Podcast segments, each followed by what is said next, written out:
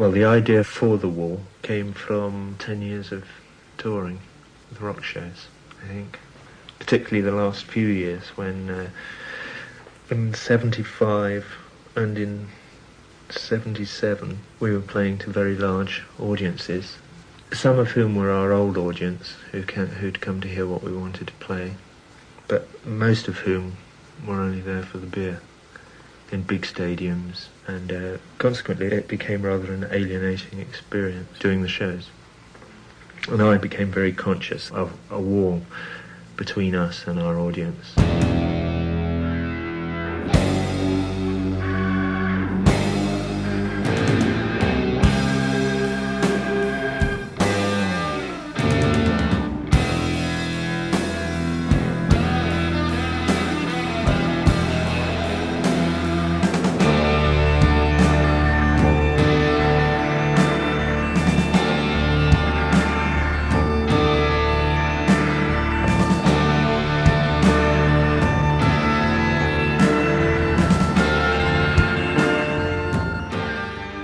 Hello and welcome to Pod Like a Hole, Season three, where we run the gamut of all of our favorite artists and albums. I am very pleased to be a part of this project. Um, my name is Mark. If you haven't heard our podcast before, what we typically do, we talk about our favorite artist or band, and we go through their discography in either chronological order, if you look at our season one with Nine Inch Nails, or in random order using a cursed dice that we got from some Pinocchio uh, puppeteer out of the side of a wagon. And in that second season, we talked about David Bowie, and we did it in random order. And thank God that we did, because there is a string of records there that could potentially have broken us, but it was a great season all in all, and we're glad to be back. So if you hadn't listened to season three, or season two, our finale, excuse me, we decided to essentially break the system a little bit, where each of us nominated fourteen bands or artists, and then picked an album of each of those artists or bands that we nominated, and we're going to roll the dice. Um, we all agreed upon talking about tonight's subject, which is my nomination, Pink Floyd, The Wall. So before we get into it, I certainly want to make sure that I let you all know who I brought along with me, who is always with me, both in physical form and in spirit form. Stephen, are you out there? Is anybody out there? Uh, yes, I'm right here. I'm, I'm sorry about uh, my delay there. I was tending to my little black book that I've got my poems in right here. I hope that you also brought your bag with the toothbrush and a comb. Well, of course I have, because, uh, you know, I've got second sight, and I know that every day I should brush my teeth and comb my hair. But, Stephen, who is that outside your bedroom window? Who do you have with you? That would be Eric. His wife kicked him out again. Uh, hi, I'm here, Eric Anderson, uh, walking around Steve's house, asking if he wants to take a bath. Um, just generally a, a, a Steve groupie over here. Um, and uh, happy to be on this third season of Pod Like a Whole. Thanks for not replacing me in the season break, guys. Yes. Yeah. We had a staff meeting. Um, thankfully, the board of directors ruled in your favor because of all of the extracurricular work that you do, not only by promoting it, marketing it. Um, I believe that you put some of your own money down for T-shirts and mugs. So we're going to get those off the assembly line very soon. Um, yeah. So, yes. Yeah. It, oh, good. I'm glad my, my efforts have been noticed. Oh, yes. Well, and, and honestly, you have you have COVID to thank for it. And uh, it's it's because we're still doing this remotely, and you know the fact that if we had to do it in person, I don't know if we could have you on the show still. It would be tough to come up with excuses for you to come into either Mark or I's house every couple of weeks. Uh, our wives are tired of you and they haven't seen you since last year, probably. Oh God. But um, yes, the fact that we're not doing the show in the flesh still is why you're still here for now. Uh, I, I have definitely worn out my welcomes. I that's true. And the board of directors right now is not approving any further hires. Uh, we're kind of in a job freeze, if you will. Um, we have a draft ready to post on ZipRecruiter, who is not yet a sponsor, which I don't know why. Um, but uh, yeah, you're on what we call the thin ice. I'll, I'll, I'll work four times as hard, fellas. You know, guys, uh, has the, uh, the, the, those fires that we've dealt with a lot since we last recorded an episode, they, uh, been really smoky. And, um, for a while I was saying goodbye blue skies, but, uh, the air's blue again. But for a while I was saying goodbye blue skies. Absolutely. Yes. Um, and we always were wondering, I mean, as I looked outside and seeing not as many cars, I was wondering how we were going to fill all those empty spaces. You know, it's just... uh, all right. We are on a roll. Right. And I'm sipping this beer to be comfortably... What's the comfortably calm? How'd I do? How'd I do, guys? You better run like hell, Eric. That's all I have to say. All right, this is uh, this is atrocious. You keep that up, and uh, hey, you will be waiting for the worms. Hey, what am I on trial over here? All right, yeah, we promised that we would get rid of a lot of the the prelim. No, we didn't promise anything, but we decided we would uh, we would jettison after years of doing it some of the preliminary talk we do in the episodes, like the year of talk and uh, this, that, and the other thing. But um, I think that now starting every episode with five minutes of puns based off the track titles is a, a suitable replacement. So we'll see if we keep that up. Oh man. Oh, I can't wait till the Ice Cube episode. Whoa. uh, you did your best Dennis Miller there and you didn't even realize it. uh, Oh boy! I wonder what old Dennis Miller thinks of Ice Cube. Oh man, yeah, he's probably, you know, gonna make some reference that uh, would make even like Donald Trump blush. And speaking of which, uh, it is funny. And as we discuss, as we go into this album track by track, I'm sure all three of us, and pretty much anyone who has studied this album in our current environment, are seeing. Is Trump just basing all of this off the wall? I, uh... I, I, w- I wish he was that smart, but yes, it actually, I mean, I, uh, we will get, I'm going to give you the steering wheel in a second, Mark, but uh, the, the reason why I didn't even want to watch the movie again, which I do enjoy, was because it was like, oh man, I feel like I'm living the movie right now. I don't want to exactly. watch this. Exactly. Being just shut into like a one small room while everything outside and you're wondering if it's all in your head. Uh, yeah, yeah, I, I know what you're saying. So. Well, I think uh, Stephen Miller listened to one, al- well, two albums. He listened to Screwdriver's Greatest Hits and The Wall, and that's what he's been whispering. Uh, must be. Terms. Yeah, build that wall. All right, so let's tarry no further. I think we should get into uh, a little bit about who Pink Floyd are, what the background of this album is, and of course then go into track by track. Seeing how I nominated it, this is essentially going to be a very shotgun blast of information about Pink Floyd that, uh, and as I said, guys, feel free to jump in any time if you have anything that you would like to add. So Pink Floyd, if you've lived under a rock, um, in this album that we're going to be talking about is a huge cultural touchstone in terms of modern music. Uh, it is essentially seen as the quintessential concept record. Um, and I mean, you think about it, it was absolutely designed to be something that was made more for a theatrical uh, uh, uh, experience. But before we get into that, um, let me talk about where Pink Floyd actually came from. Uh, they were formed in nineteen sixty-five in London, and at the time the members were Syd Barrett, Roger Waters, Nick Mason, and Richard Wright.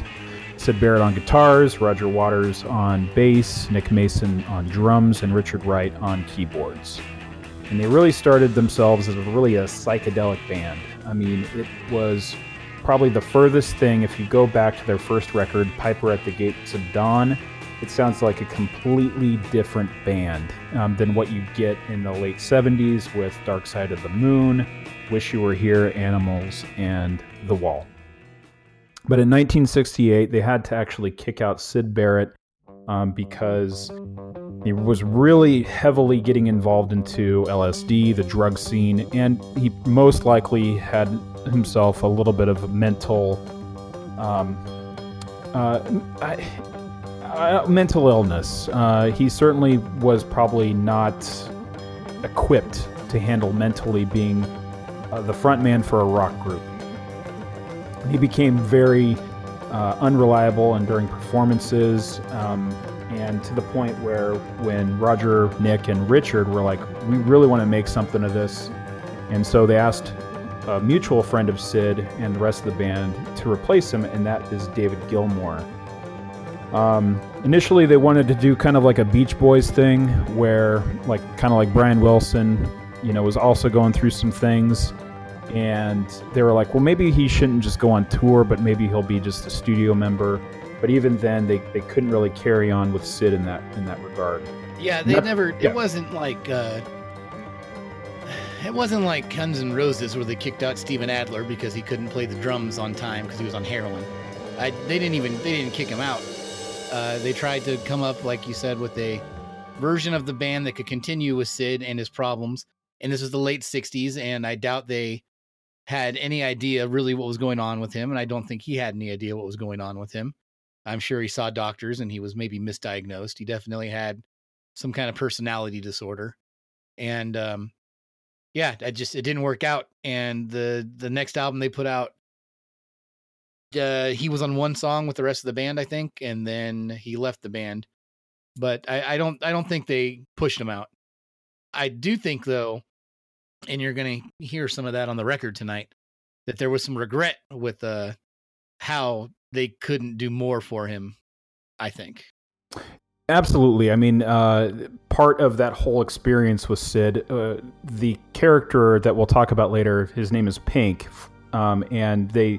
It was kind of a, uh, a cross between how Roger Waters himself was feeling about fame and the whole rock star persona, um, and also um, feeling a little guilty about how they really just let Syd kind of hang out to dry.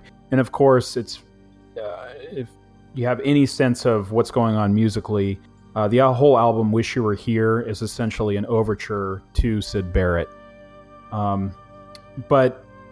Yeah, they replaced uh, him with David Gilmour, who is a phenomenal guitar player, but uh, Syd Barrett was really the lyrical driving force of Pink Floyd, and that means someone had to step up and become that primary force. Um, so that was filled by Roger Waters. He brought the lyrics, he brought the whole concept, he brought the ideas, um, whereas David Gilmour was really bringing a sense of musicality. Uh, he has a really good sense of composition, and he became almost the driving musical force. And the two of them together, it was truly a yin-yang situation. They needed each other in order to survive um, in terms of being so successful. And the, the peak of Pink Floyd is essentially those two, with Nick and Richard really complementing the fireworks show that was happening between Roger and Dave.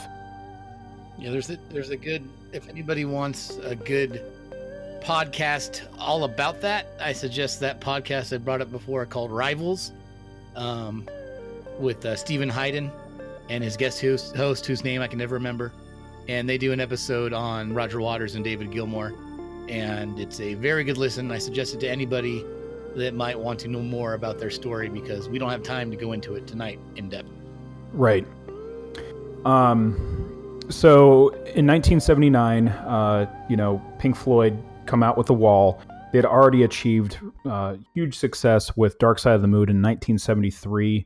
I mean, it broke pretty much every record of how many consistent weeks it, it landed on the Billboard Top two hundred. And that was them just becoming now selling out stadiums. And then after uh, Dark Side of the Moon, they followed it up with Wish You Were Here, which was also a very good commercial success. And then Animals, not as much, but they had already become no, notorious for their live shows with lasers and just extremely cool effects and just their musicianship. So they were already getting a following. But it was on the Animals tour um, where Roger Waters was getting extremely just frustrated. Um, he just was not... He was frustrated with himself, with his fans, with his band. And famously, The Wall, it came to fruition when um, during a show for the Animals tour, he just snapped and he spit in a fan's face who was just excited, and he was just disgusted with this fan's excitement. Um, it kind of reminds me of a time when uh, me and Steve went and saw uh, Nivek Ogre's Skinny Puppy. And we, we we saw him in a like a small club. I'm going off on a small digression here. And we kept asking him, screaming at him, because we were right in the front row, to play the song Poor. Uh, it was a song off of his first record. And we were like, I'll pay you twenty bucks to play that song. And finally, he had enough. And so he lunged at me and Steve and says, I will pay you twenty bucks to stop fucking saying that. So. Yes. A couple of notes. Um, we were both eighteen or nineteen at the time. And uh, also after the show, we met him backstage, and he couldn't have been nicer. couldn't have been nicer. He was great. He signed uh, both of our records. We were sheepishly like, oh, fuck. Uh, but, I mean, he's one of our heroes, for crying out loud. And it was just, we were in the moment. We were really excited about the record and just being able to see him, like, right there. Uh, but that's a digression. But thankfully, he didn't spit in our face. Um You deserve, you deserve that, though. Sure.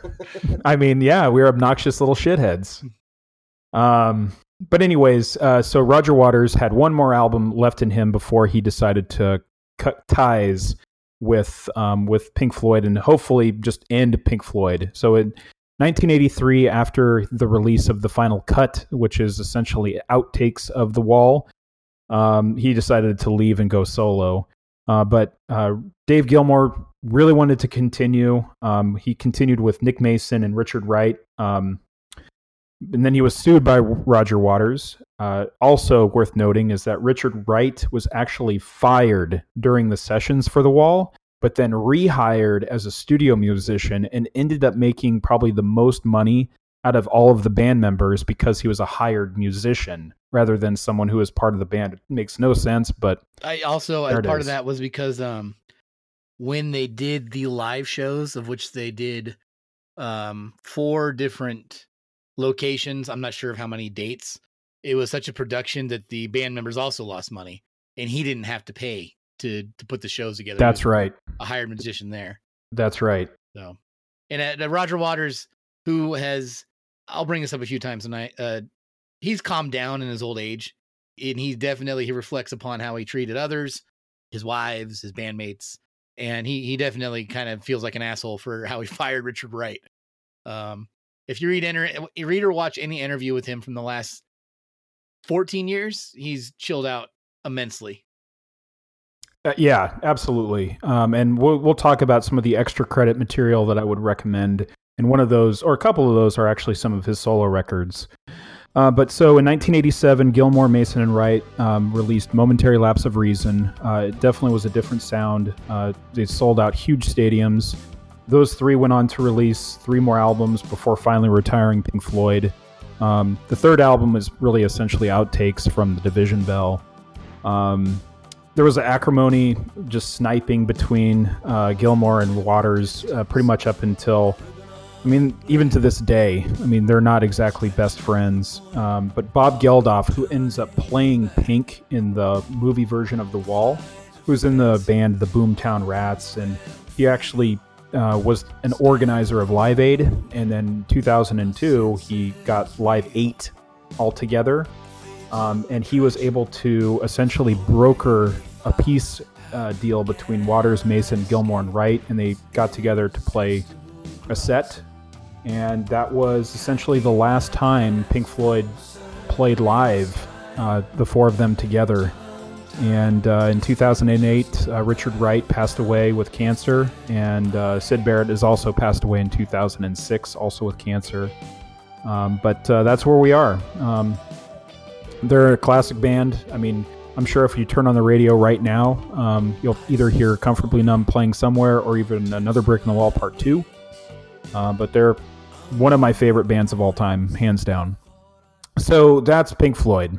Um, for me personally, uh, I came upon Pink Floyd with this particular album. My dad was a fan of both The Wall and Dark Side of the Moon. And so they were constantly playing on his car that he had burned from his vinyl collection. And the one song that really was, uh, when I was a young kid, was The Trial, because uh, it sounds like a stage musical. It sounds like right out of a twisted Disney cartoon. Um, so I was really into that. And then he kind of told me a little bit about the story of the sh- of the uh, of the album and how it related to Syd, and uh, it just really fascinated me. And then when I really started to get really uh, deep into music, uh, Pink Floyd was one of those bands that I just constantly, constantly listened to. I mean, all things considered, uh, The Wall is kind of my version of Star Wars, if you think about it. Um, I, I know this album like the back of my hand. I listen to it probably at least ten times, fifteen times a year. Um, and I've done this probably since I was in seventh or eighth grade. Um, I, I love this band so much. And uh, do, do you guys have any background? I know, Steve, you do. Uh, why don't you share a little bit about like your history with Pink Floyd? Uh, yes, I definitely think Pink Floyd is a dad rock band because they also, I mean, they were one of the most popular bands of all time in the seventies. So many of our dads were listening to them, and my dad definitely got me into them. Um, but also it was interesting because they were one of the few bands that both my parents agreed on when they were married. Uh, my mother is also a fan, and uh, yeah, we, they celebrated the majority of their catalog. Uh, I heard a lot of Dark Side of the Moon and Wish You Were Here growing up, and The Wall. Um, and then I remember my, my father, he used to play the guitar now and again. He would play some songs off Wish You Were Here. He would try to play Comfortably Numb. I think he actually did a decent job of it. Uh, he had that box set with uh, the ladies with the butts on the cover, and I loved it when he got that. I had this giant hardback book that told the history of the band. That was in the early nineties. I pored over that thing. That was one of my first experiences with a, uh, the idea of a the mythology of a band. Um, and I thought it was incredible. I big, I'm a fan of most of all the records. I don't listen to the early, early stuff as much as I do the middle stuff, which is, I think, the majority of people think. Um, and uh, yeah, I I don't listen to The Wall as often as Mark does.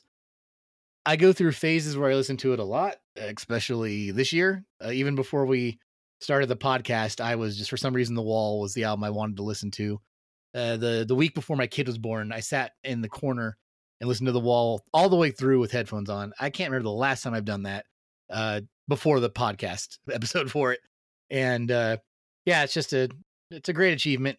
It can be overwhelming at times, but I've always liked it. And when Mark and I were teenagers, I remember riding around listening to it in his truck, specifically the song Waiting for the Worms. For some reason, I always remember driving that truck somewhere, listening to Waiting for the Worms. I don't know why that song, but, uh, yeah, it's, uh, it's, it's Pink Floyd, man. It's, uh, I'm sure two thirds of our listeners are, are big fans themselves.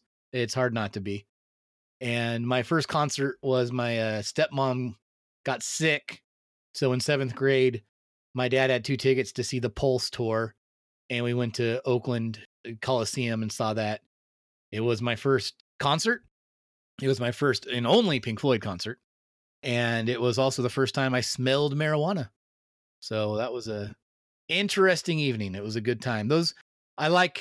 I, I like. We might talk more in the extra credit, but I, I actually like the David Gilmour era of Floyd and the live shows. It's pretty new agey, but there's something to it I enjoy. Anyhow, I'm a, a big fan. How about you, Eric? Any any history with Pink Floyd? Yeah, I, uh, not as much. Um, it was around growing up. My dad is a big psychedelic rock fan. Um, that's his real, you know, meat and potatoes. And he had he had Umma Gumma, and he had metal, And I remember those those being played, and I even sought those out. Like, I'd go through my dad's record record collection when I was younger and just check out some stuff I was interested in. Um, always knew that they were, they were, they ended up becoming a lot more artsy than than what I think my parents are into, and so some of their bigger albums weren't always part of my um, my childhood. Although my my dad had a friend who was obsessed, and he had every box set on display at his house, and so I remember thinking, like, at the very least, oh man, this the art direction for this band is amazing. Um, and then uh, really just getting into Primus, Have a Cigar. Uh, uh, I was like, okay, okay, Primus likes Pink Floyd. Uh, all right, so maybe there's something more to them worth digging into. And then over the years, I, I I'm sure I've listened to a lot of the albums here and there. Um, you know, for, for uh, just for whatever reason, uh, it just hasn't got its hooks in me as an all-timer Eric band, but that's not to say anything about the quality of it whatsoever. Um, I know I've heard this album before.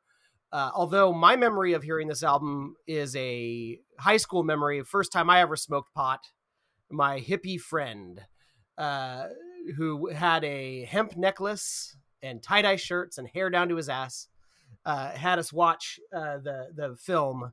And um, though I knew some of the songs, uh, the, just the images uh, of that movie, I'll, I'll, I'll ever, forever connected to the album. So I guess some of the ment- the theater of mind, I guess, was lost. Lost on me because I had the movie to go with it, um, and I can imagine that being pretty amazing to have gotten to the album before the movie. Um, so yeah, this is my first deep dive into this album. I'm not a complete stranger to Pink Floyd, um, but yeah, this is my this is my first time uh, going in, gritting my teeth, and and uh, diving into the adventure. I was actually I was actually jealous when you told me the night you were doing that. I know I was actually I was happy for you, and I was excited, and I also was jealous that that you know I, I would have. It, it, it's one of those ones to discover it for the to really discover it for the first time must be thrilling. It was. Yeah. So as we talk about this uh, and my a lot of my notes are taken from two Saturdays ago. I said, OK, I've heard it, but I haven't heard it. And I'm going to go in and uh, and put headphones on and really get into it. And um, it was it was it was pretty awesome. And you can't really say that about a ton of albums that it's just like an experience, kind of pretty unforgettable experience. You know, the one beautiful thing about this particular record is no matter how many times that I've heard it, it is almost like you're experiencing a ride every single time and you're noticing the little nuances and subtleties that are kind of hidden in the, the cracks. Um, I, I think the, the production on here is uh, light years ahead of its time. In terms of what they were doing, kind of creating an environment that uh, uh, it is essentially a play that acts out in your mind. Um, I just, it's, a, there, I give not only uh, Roger Waters just a ton of credit for creating something and then really putting it together. And it just, it seems to be executed uh, almost flawlessly for what he envisioned. There's not that filter of like, well, this is kind of what I'm thinking of. I just feel like you are stepping into the artist's mind and being able to experience it the way that he wants the audience to experience it. And I don't really feel that we get that a lot. Uh, there are certain records out there. I, I mean, I would say the Downward Spiral does this pretty well as well. But this one, I think, is kind of the Rosetta Stone for anyone that's making a concept record. That this is the one they need to study to see how it's done correctly. Um, but that's just my opinion. Some people think that Pink Floyd is, is just this um, uh, overindulgent, just masturbatory band that um, is, you know, just doing it for the money, essentially. And I just, I don't see it that way. I see that these are artists at the peak of their game that you just don't really see that often. I mean, it's always, this record has always been cited, and multiple of their albums have always been cited as some of the best records ever produced in the genre of rock music or even just popular music. And it just always blows my hair back. Always. Yeah, you can't, no, uh, you know, I, uh, any, anybody that follows rock music knows that if they've listened to them, uh, Dark Side of the Moon, Wish You Were Here, Animals, and The Wall, you can you can rarely will you find four albums of that quality back to back to back from one band. And on top of that, I would say uh metal's pretty damn good as well, which which came out before Dark Side of the Moon. That's yeah, it's absolutely. Like, it's yeah. like four A pluses and a B plus. It's, you know, absolutely. Great. Yeah, you just don't really see like a solid just run through of albums that are just just instant classics. Um, so a little bit about the background of the of the album. Uh, like I, had, uh, it, it was released in nineteen seventy-nine. Um, it uh, took over almost a full year to record. Um, the majority of it was recorded in Britannia Row Studios over in uh, the U K. At first, uh, Roger Waters presented two new ideas for the concept albums. One was with the working title Bricks in the Wall, and the other one was uh, about a man's dreams across one night, dealt with marriage, sex, and uh, being monogamous, and really embracing a family life versus a life of promiscuity. And that album uh, went on to become Roger Waters' first solo album, The Pro- uh, Pros and Cons of Hitchhiking. Uh, but the band decided, let's let's take a look at that Bricks in the Wall demo, and uh, off to the races.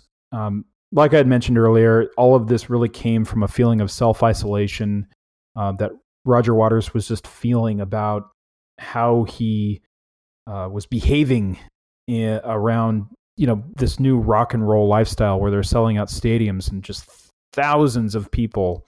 I mean, I can't even imagine that feeling of being able to be the single focus of thirty thousand to sixty thousand people watching you perform your craft. That would be insane. Especially when you're a band like Pink Floyd, who were psychedelic bluesy prog, if you will, for lack of a better term.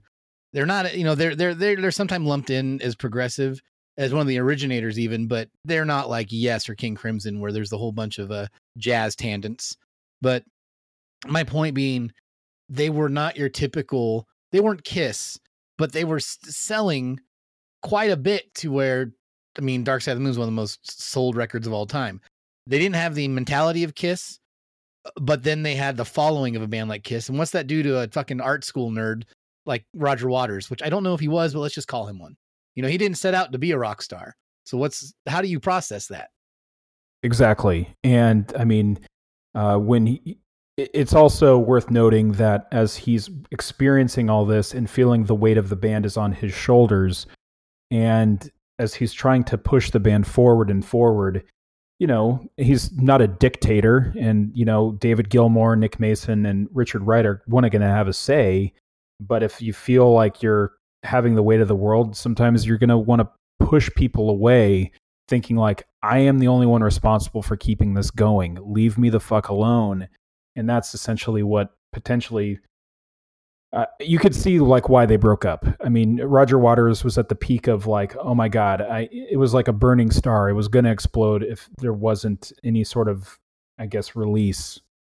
And, uh, you know, The Wall was a trying to be that release, but uh, then it just became, it just amplified them more and more to be like, this band is on another level. And of course, when they're creating a stage show, it's trying to sell even more tickets because they were in financial straits. I mean, they made a ton of money with Dark Side of the Moon, but their management fucked it up, and just uh, they faced extremely high tax rates and just mismanagement of money and funds. And, you know, they were just never like, even though they were achieving success both critically and commercially, they weren't doing it financially.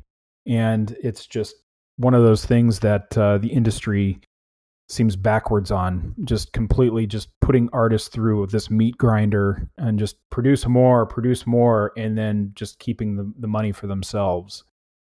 But we'll get into that. Um, but uh, so they brought in Bob Ezrin, who was a producer and collaborator who really needed to kind of keep the things focused. Uh, if you remember, for our longtime listeners, Bob Ezrin was also brought in when Trent was putting together The Fragile. He's just really good at keeping things together, organized. He wasn't a producer. He was more of a consultant on that record.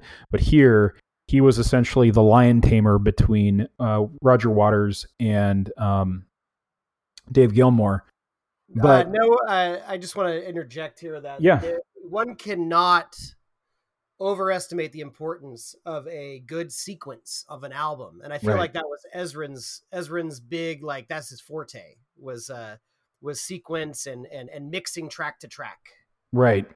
I mean, of course, Roger was the alpha dog. He was absolutely, you know, throwing his dick on the tables every time that he could and be like, look, man, you know, I'm Pink Floyd. Let's just fucking relax. And so, but at the same time, like, he did bring a little bit of uh, cohesion to the whole equation here. The whole, the, uh, the whole, there was like a production team of uh, David and Roger Waters. Um, but then yeah, Bob Ezrin produced and helped sequence. And also Michael Kamen had a lot to do with it, because he did some of the orchestral stuff that came from him. And his, his name probably rings a bell, because I think he's one of the more famous modern uh, classical artists out there. And then a gentleman named James Guthrie was uh, one of the engineers as well. That's right.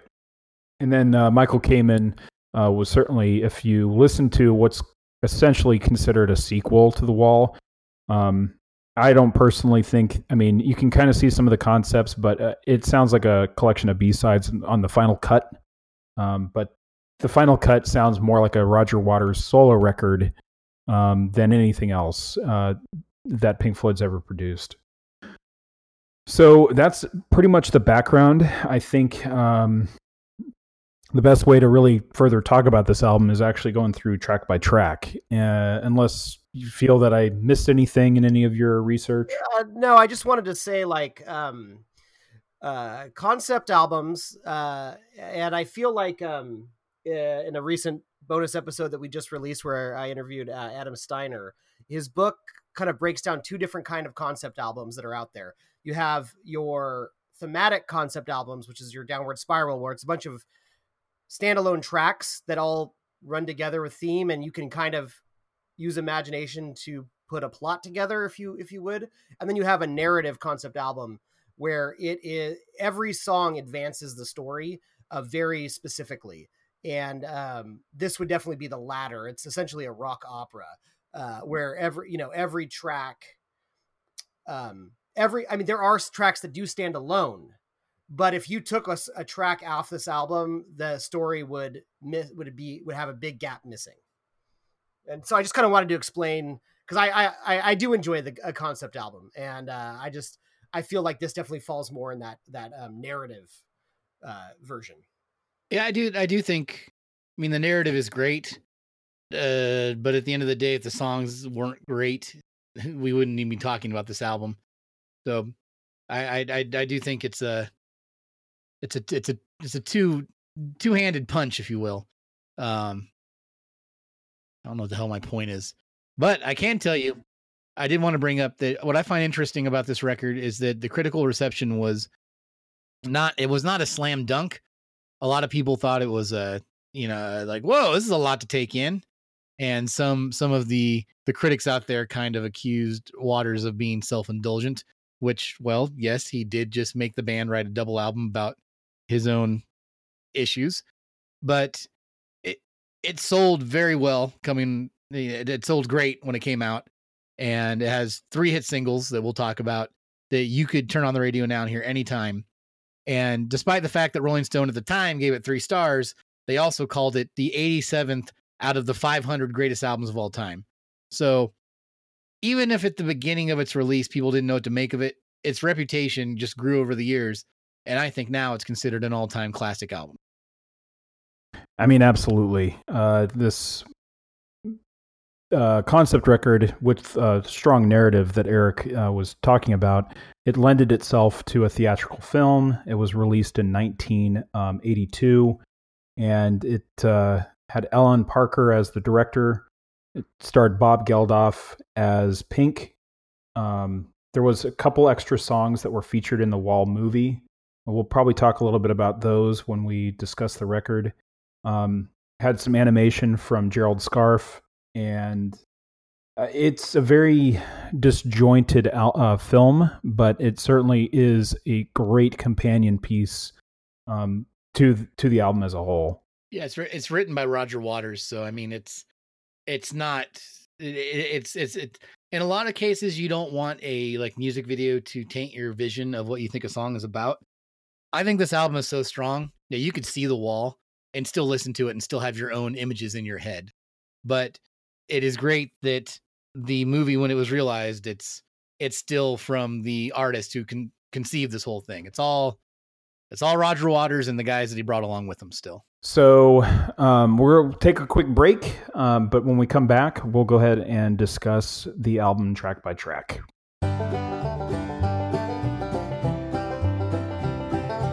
Oh, hey there, stranger. Hi, you see me, Smiling Eddie? You hear my beautiful brother Gus playing that banjo music over there? You can only be in one place. That's right. Wall-to-wall walls. That's right. Your favorite wall emporium. Nothing but wall stuff here. That's right. Hey, you want to buy yourself a little miniature of the Great Wall of China? We got you. Uh, you want to uh, purchase a brick to put in our president's wall down at the southern border? I'll give you the papers to sign it over right here. You want to hire a crew to build a retaining wall in your backyard? We actually don't don't do that. Well, hey, we got a new deal going on right now. We're partnering with the boys at Pod Like a Hole, your favorite music podcast. And they're inspired by their season three premiere, Pink Floyd, The Wall. They want to help you build a wall of nostalgia. You want a wall of nostalgia? They got two full seasons of nostalgia for you. You a nineties kid growing up? They got a whole season about Nine Inch Nails and all of the surrounding musical acts. You come up with that glam rock music in the seventies, or hey, what about that eighties pop? Hey, they got, they got a whole season about David Bowie. That's right. They got what you need in season three. Well, they're going to talk about any old thing. So listen, the best part of this deal is it doesn't cost any money. It's free. Uh, all they ask in return is you maybe interact with them on their Facebook or Twitter. Let them know what you think about the albums. Leave them an iTunes review, or hey, I can tell you're a real big roller, aren't you? You're a real high roller. That's right, you're Big Daddy in those pants. You know what you could do? You could throw them a few bones over Patreon, like a little uh, digital tip jar. That's right, just show your appreciation that way. Yeah, and you act right now, they're gonna give you a piece, an actual piece broken off of the Berlin Wall. Uh, I don't have any way to authenticate that, but I think you can just trust them. Hey, Gus, tell them where the good people can throw uh, throw a few bones to the Pod Like a Hole boys. Patreon.com slash pod like a hole. Ooh-wee, Gus. All right, put some stank on that. All right, so we're going to start out with uh, track one on The Wall. It is In the Flesh, question mark, or I should probably say In the Flesh. So let's hear a little bit of that.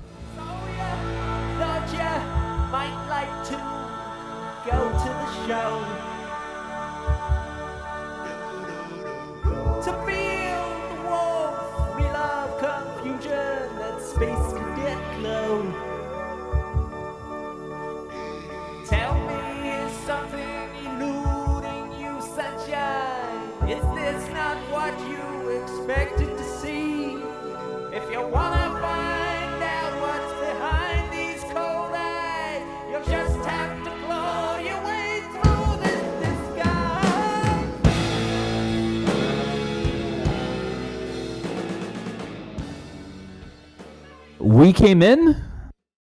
If you hear really closely, that's what really starts the album, and we'll get back to what that potentially means.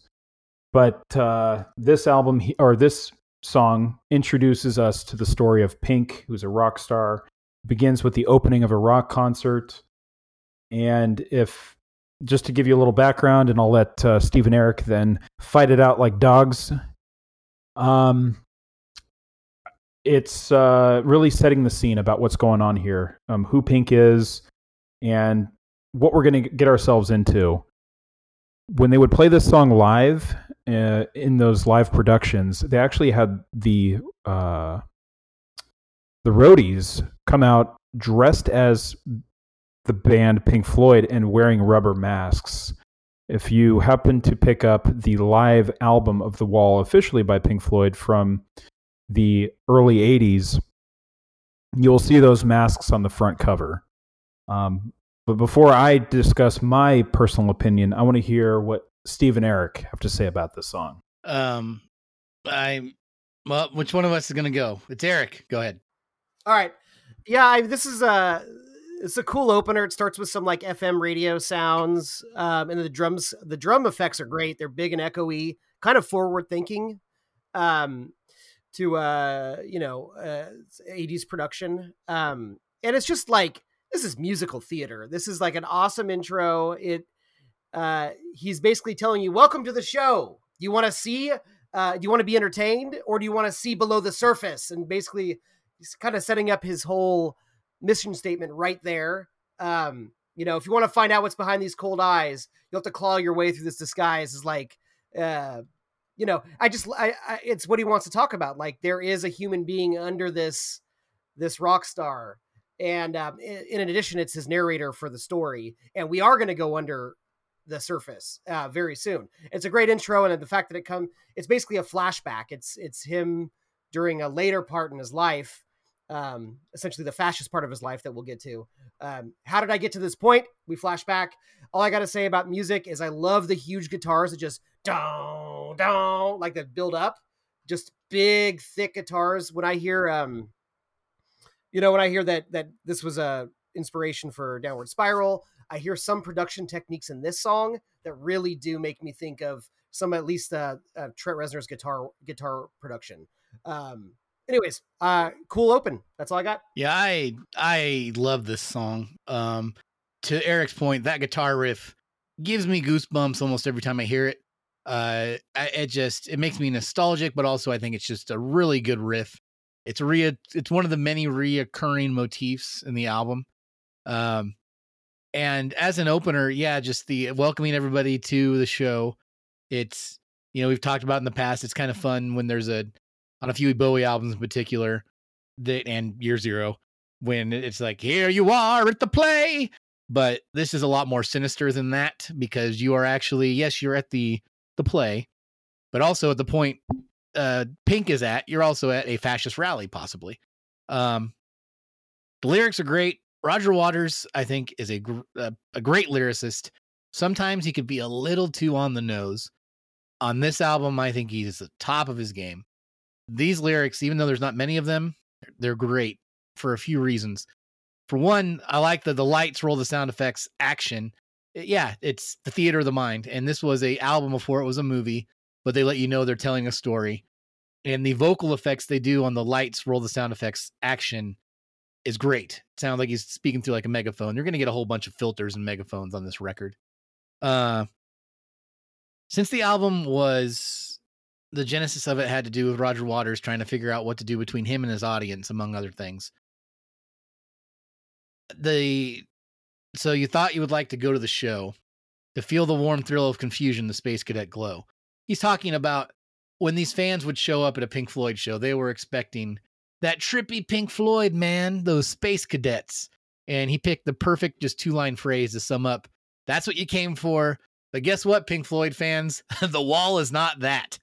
And he bas- he's, he's warning the audience that this is not your typical Pink Floyd album, and you're going to go through some crazy shit when you when you see what's behind the, these cold, cold eyes. Dropped a tab before you got here. You're going to regret it, buddy. Yeah, it's just, uh, it's, I, I think it's pretty cool. I imagine being in nineteen seventy-nine and being a total Floyd head, and you buy this album, and if you're really reading along, you're you're just hearing this heavier than Pink Floyd's probably ever been. And these words, and you probably would be like, I am, uh, this is, I'm kind of frightened.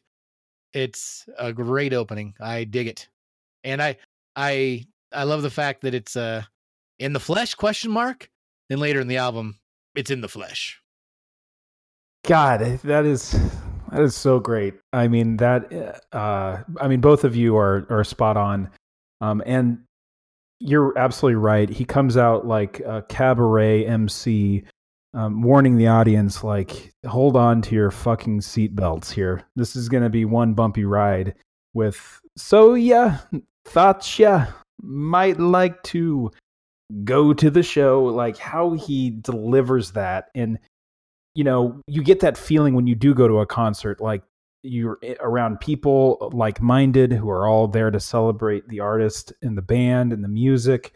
And here he is going to lay down, like, this is going to be an emotional journey. So you think, like, to your point, Steve, about having that Space Cadet glow, you know, just that moonbeam sunshine feeling.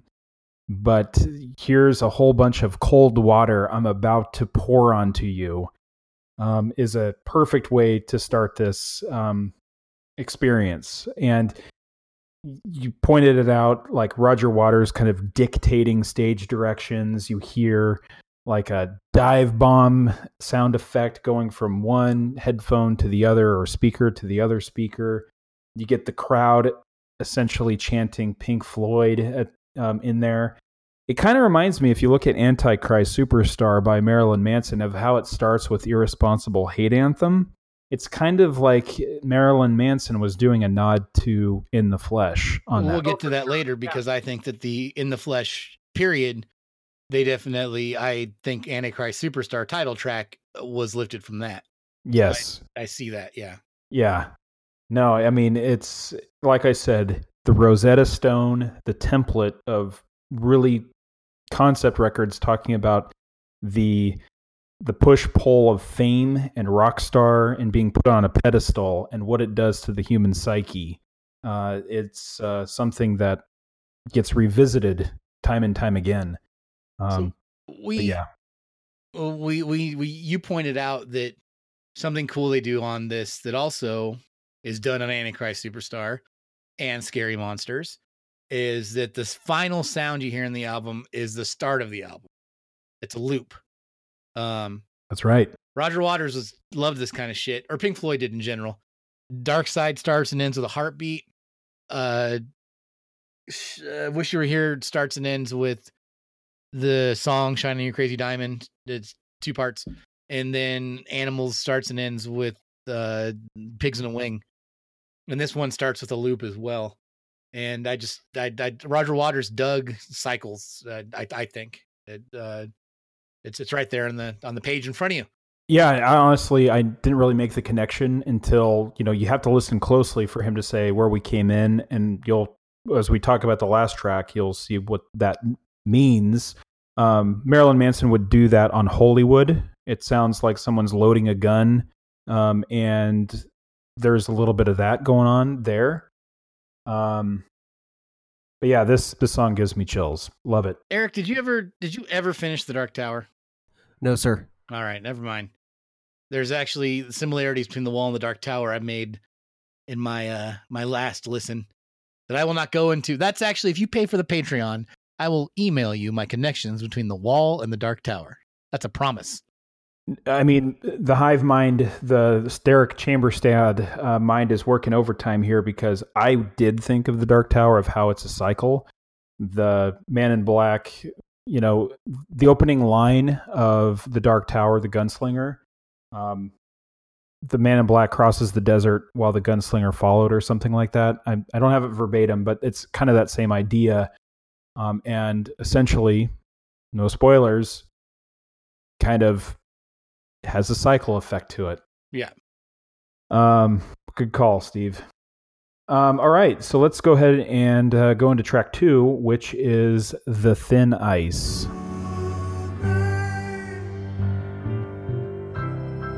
If you should go skating on the thin ice of hot life, dragging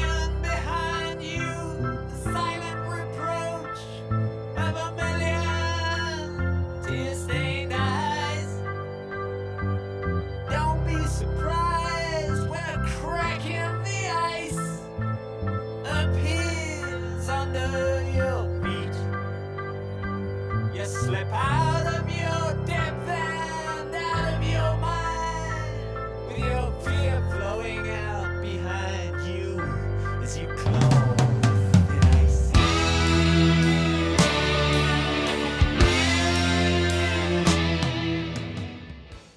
So that was The Thin Ice. Uh, Eric, tell me what you think about this track. Well, this track, I this may be weird, but uh, at times, in the last week, I've listened to this album five times. At times, sometimes I think it's my favorite track on the album, which is which is weird, because it's it's not as dynamic as some other songs on here. But uh, it is uh, it's a cool song, and I mean cool, and uh, I'm having a little wordplay there, a little fun with words there, because it has a very icy synth background. The piano is playing a, an icy a kind of thing, and um. It is it's it's a ballad essentially, but it's got a melody that um, keeps the momentum of the album going forward. Um, you know, it's If I Should Go Skating on Thin Ice of Modern Life, dragging behind you the silent reproach, a million tear-stained eyes, don't be surprised when a crack in the ice.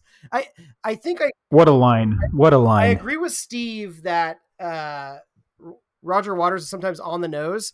And even the album itself, The Wall, mm-hmm. Bricks in the Wall, his metaphors are very obvious and simple, but his heart is on his sleeve the whole time, that it's genuine. And it doesn't feel... Um, It do, it doesn't feel slight, or uh, you know what I mean? It doesn't feel like slight at all. It, it you could feel the weight, because it's a very emotional album for him.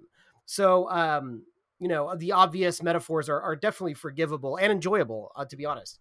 Um, and this song is, uh, I think, essentially about, you know, um, mama loves her baby, daddy loves you too. The sea may look warm, the sky may look blue. Don't be surprised with the crack in the ice piercing to your feet. It's like, you know, when you're a child, you don't know. And all you feel is, you know, the love or, or, or the lack of it, but this is your world. And, um, and then what happens when it all goes away, or essentially what happens when his dad dies, which is, which is coming straight up. So, um, you know, it's a, it's a sad song. It's done from a kid's point of view, but it's not, it's written from a, a mature standpoint as well. Um, and I just love the sound and the atmosphere of the song. I think it's, I think it's a great track too. Uh, I'm a big fan. And um, that's my two cents. Well, I don't think it's weird that you, this sometimes this is your favorite song. It's not one of my favorites, but I'd say this album has like a ton of songs that are almost my favorites and a few that are not. There's usually just a, you can pick a lot of songs in this record where I just my mind's always into it. I, I love this song. Uh, Roger Waters' delivery uh, is very uh, biting, I guess. I don't know. He's got he can be shrill. He is he has a shrill sound to his voice. I don't think his voice is for everyone, but it, it, it, he managed to know when to, he managed to know when he should sing, and he knew when David should sing, or both of them worked it out. And I think it, it's perfect on this album. The, this is a delivery of the dragging behind you, the silent reproach of a million tear-stained eyes. I, I love that line. And uh, yeah, the, the whole kind of doo-wop effect of the pianos will come by. There'll be a couple doo-wop moments on this record. Works well. And yeah, the Thin Ice, I think, uh, to extrapolate on kind of what Eric was going for, is that it doesn't take much for modern life to just descend into chaos like a David Lynch movie. And, you know, the, the, the, the, the everything's held by, by, everything's held together by a thread. And uh, it, it doesn't take much to fall through the cracks into the, uh, into the waters. And you can't beat the big guitar riffs that come in. Uh, and the second half of the song, and the the th- thundering drums, and Roger or David Gilmour, man, he he is one of the kings of uh the fill, like down down down down down down. He just loves to just he loves to get his notes in when he can. I mean, he's not showy. He's not a he's not an Eddie Van Halen. He doesn't jam pack a ton of notes into a song, but he will find moments in songs to shove a bunch of notes in, then get back to the, the rhythm. Uh, he, he's, he's great at that. David Gilmour, David Gilmour, actually him and Slash for me come from a very similar place. They are hard bluesy players, and you could stack up a lot of Slash solos, and I could see David Gilmour playing the same ones and vice versa. I, I love them for the same reason. Slash is obviously a lot sleazier and a lot more hard rock, but they be- definitely got that that bluesy heaviness to them. And uh, yeah, uh, the Thin Ice is a great track too. It's a great it's a great follow up to In the Flesh, and it it se- sequences well into the next song. I mean, a lot of this album is almost like one long song in some some fronts.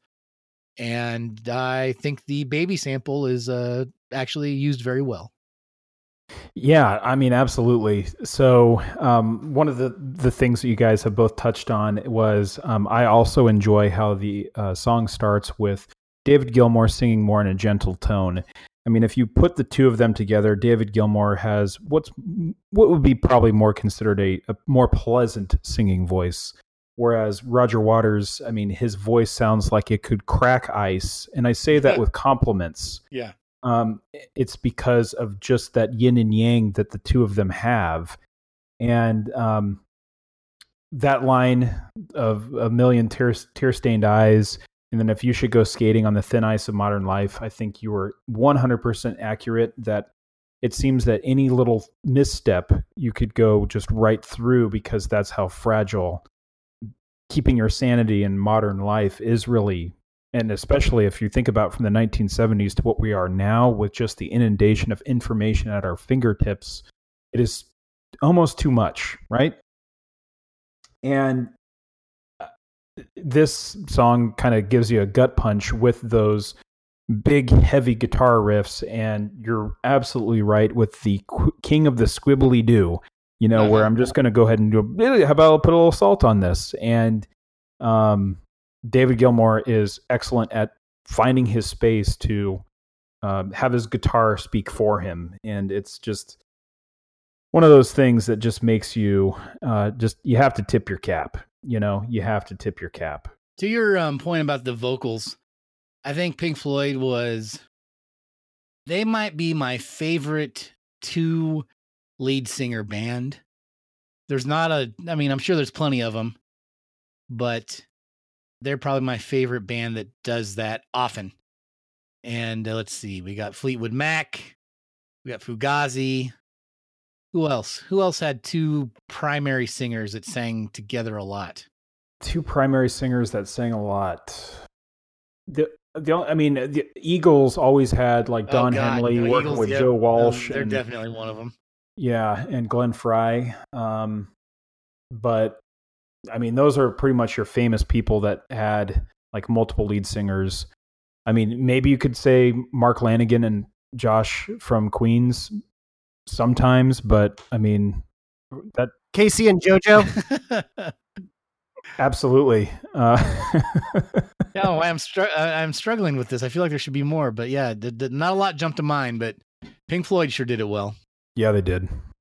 Absolutely. Um, but yeah, good track too. Um, in the film, you see Pink floating in his hotel room. Um, it's kind of juxtapose uh, it's it's all chopped up essentially is what I'm trying to say, um because that first scene you see him at the uh concert hall within the flesh, but this flashes back to him in his hotel room floating in water, and he had already had cut himself, as we see later in the story, and the water turns into this kind of pool of blood as you go through the thin ice, and things are really starting to just come crumbling down in the song.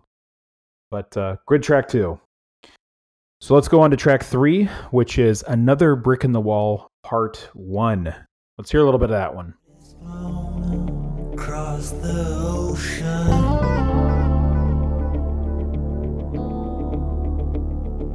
leaving just a memory.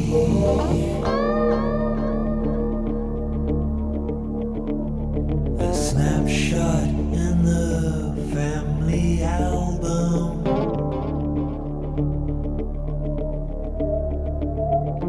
Daddy, what else did you leave for me?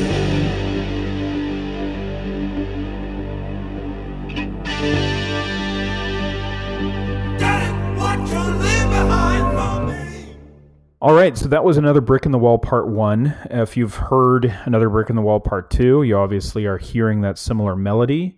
Uh, just kind of from a narrative standpoint, we are now starting to see uh, the character Pink start to build his wall to separate from society. This one here uh, relates to how he felt after the following of his death of his father as a soldier in World War Two. Um, this is also... Uh, similar to Roger Waters' story, his father also was killed in action. And uh, that's pretty much the background of this. But Steve, uh, tell me what you think of this this song.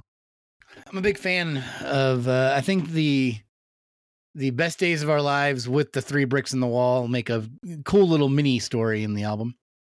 Talking about this first one in particular, I, I it's got a groove to it. It's the first appearance on this record of some of these disco leanings that Bob Ezrin said they should really go for. He really said, go to a club and listen to disco. And just David Gilmour's the one that did, apparently. And he was like, ugh, this music's terrible, but yeah, you can dance to it. And so that's why a few of these songs in this album are going to move at a little bit more of a, a brisk pace than you're used to with Pink Floyd. And it starts here. Um, it's kind of just got that like chugging, the chugging bass line. And it, it's, a, it's kind of, it's more atmospheric than a song. Uh, it it's, it's kind of an aria. It's just more just like freestyle lyrics building to the next song. I really, the, the daddy, what'd you leave behind for me? Great, great delivery and vocal effect on that. You're starting to get your impression of the, the bricks being built with his abandonment issues of his dad dying when he was five months old, I believe, uh, killed in the war. And there's some great guitar delay and movement on this track and the production. If you're listening to it with a good pair of headphones, you're going to hear things moving all around. It's a builder. It's a, it's, it's a, it's building a wall. It's building audibly to the songs that follow it. I think it is a good, good snapshot of what's coming next. Absolutely. Eric, what do you, what do you think about uh, part one of Another Brick in the Wall? Yeah, it's cool. I mean, lyrically, you guys got it, you know, right down. It's thinking about, you know, dad leaving and just leaving nothing but a snapshot as he goes overseas, never to return. I did think about my own father a little bit listening to this. He's never said as much. My dad is just oppressively optimistic all the time and, and positive, but his dad died in the Korean War when he was two years old. And, uh, um, yeah, I always just wonder, you know, cause he's a, he's a kind of a quiet Pink Floyd fan. I wonder, I always wonder if this song rang true. So I've got something to talk about at our next dinner. Um, but yeah, this, this song, uh, what I like about it is it's, It's the, you know, your, your brick motif is set down here with the, the, you know, da, da, da, da, you know, I'm not singing right, but you know, the, the Another Brick in the Wall uh, riff. And uh, apparently in my research, almost every song on this album, even if it doesn't sound like it, they are using notes and key signatures from this motif. Um, they keep the palette very defined throughout this entire album.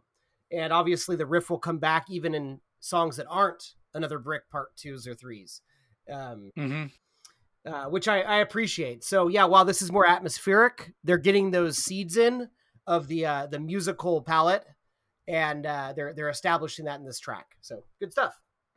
You know, I don't, I don't know the rules of the rules of musical theater, but I do know that at the difference between a rock album and going to the theater is that you're uh, you're usually going to have reoccurring songs or reoccurring uh, rhythms that tie the storyline together. So that's what they were doing here, and they do it well. Knock, knock, knock, and, knock, knock, knock, knock forevermore. Yeah. Yes, and uh, yeah. To your to your point about the the daddy, what'd you leave behind for me? Roger Waters has not hid his issues with his daddy issues. And he, he said, you know, he, he, he, I was watching this interview about how his, uh, his son, his son, who's actually on this record, we'll get to that, but his son as an adult plays with him live and they have a great relationship. And he just, you know, yeah, he wonders, he thinks that his dad dying just really was one of the reasons why he built his wall and why he was married four times. And he traces so much of it back to that. And I don't think you could say that's a cop out. I don't, you know, I, my, my dad and I have our issues, but he existed in my life, even if sometimes I wish he didn't. And other times I didn't mind, but also I had a, a, a strong stepfather figure.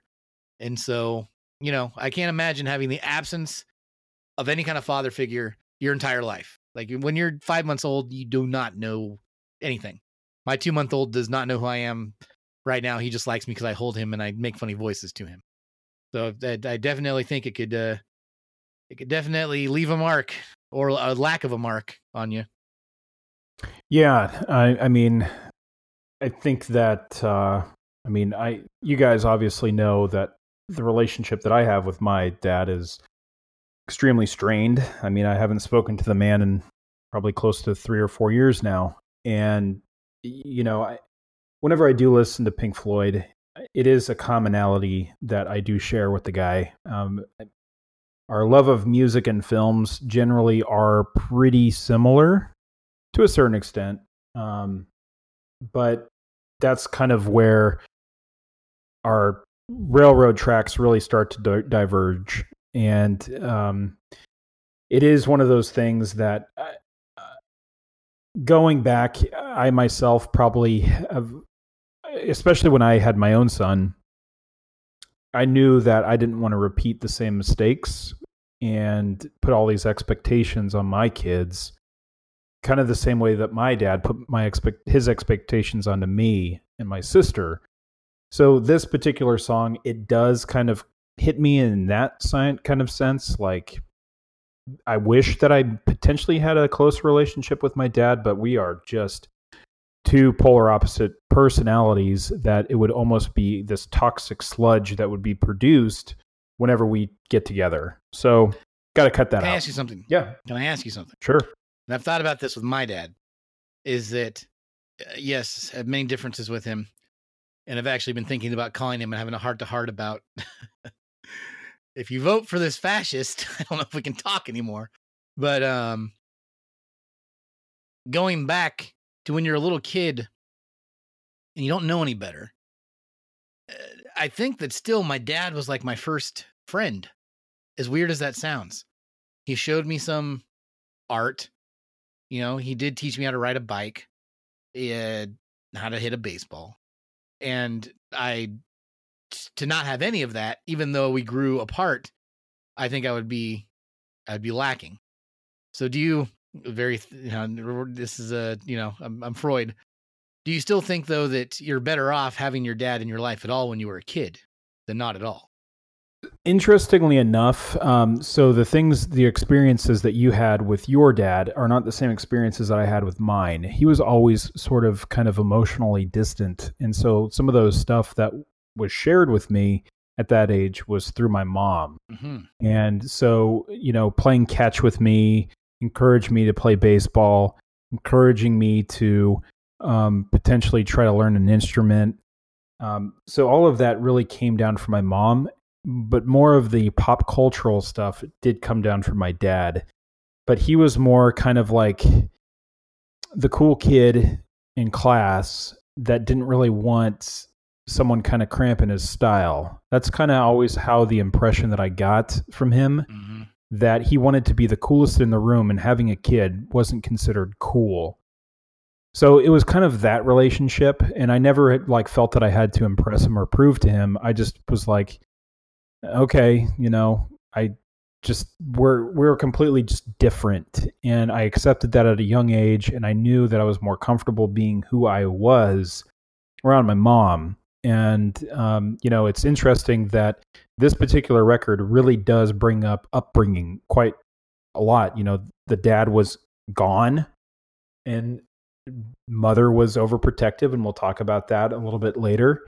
Um, But it is one of those things that, you know, as you're listening to this record, you are starting to relate to it in some way or another. And that just really shows of how timeless this album is. I can see your mother being that person. She's a hell of a lady. Right. I mean, she was the one that was taking me to baseball games. She was the one that was um, doing activities like miniature golfing and Uh, riding bikes with us. My dad was more in his own world and wasn't really connected. And the one thing that, you know, to this day that I still have hangups is that my dad was always obsessed with status. What's his status? What's the family status? And if you're not living up to a high level of expectations, you are a disappointment. I can't imagine. That's exhausting. So it has always been that way. And I just knew when I developed my own personality and my own identity, I just realized that's not for me. And it's fine. I don't wish this person any harm. It's just one of those situations where you just have to know, like Kenny Rogers said, you have to know when to fold them. And I just, I did. And uh, that was it. But we can thank your mother for you not joining the Young Republicans Club. So thank you very much, ma'am. Exactly.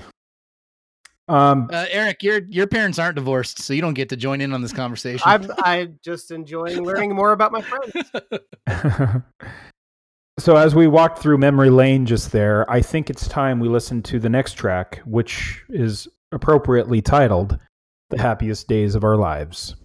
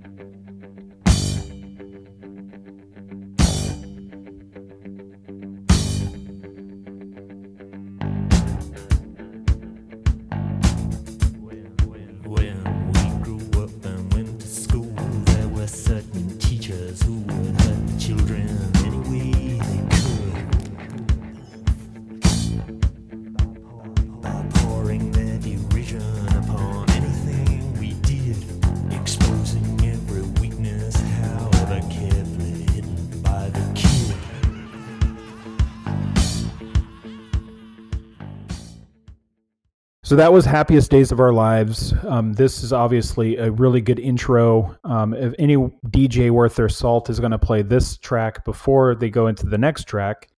Um, so it's kind of an introduction to Another Brick in the Wall Part two. Really kind of outlines school days where teachers were bullying the children.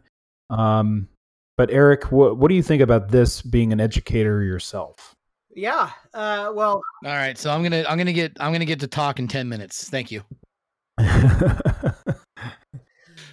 uh so one thing I like is um it starts with the army choppers and then it fades into the teacher's voice screaming at the kids. And I did text you guys, I was like, is that Scottish comedian Billy Connolly? It sounds just like him. And uh um you know uh, otherwise known as Billy Bones from the uh from Muppets Treasure Island, but he was a famous comedian. It's not, it's not, but, um, anyways, uh, this song, uh, is pretty cool.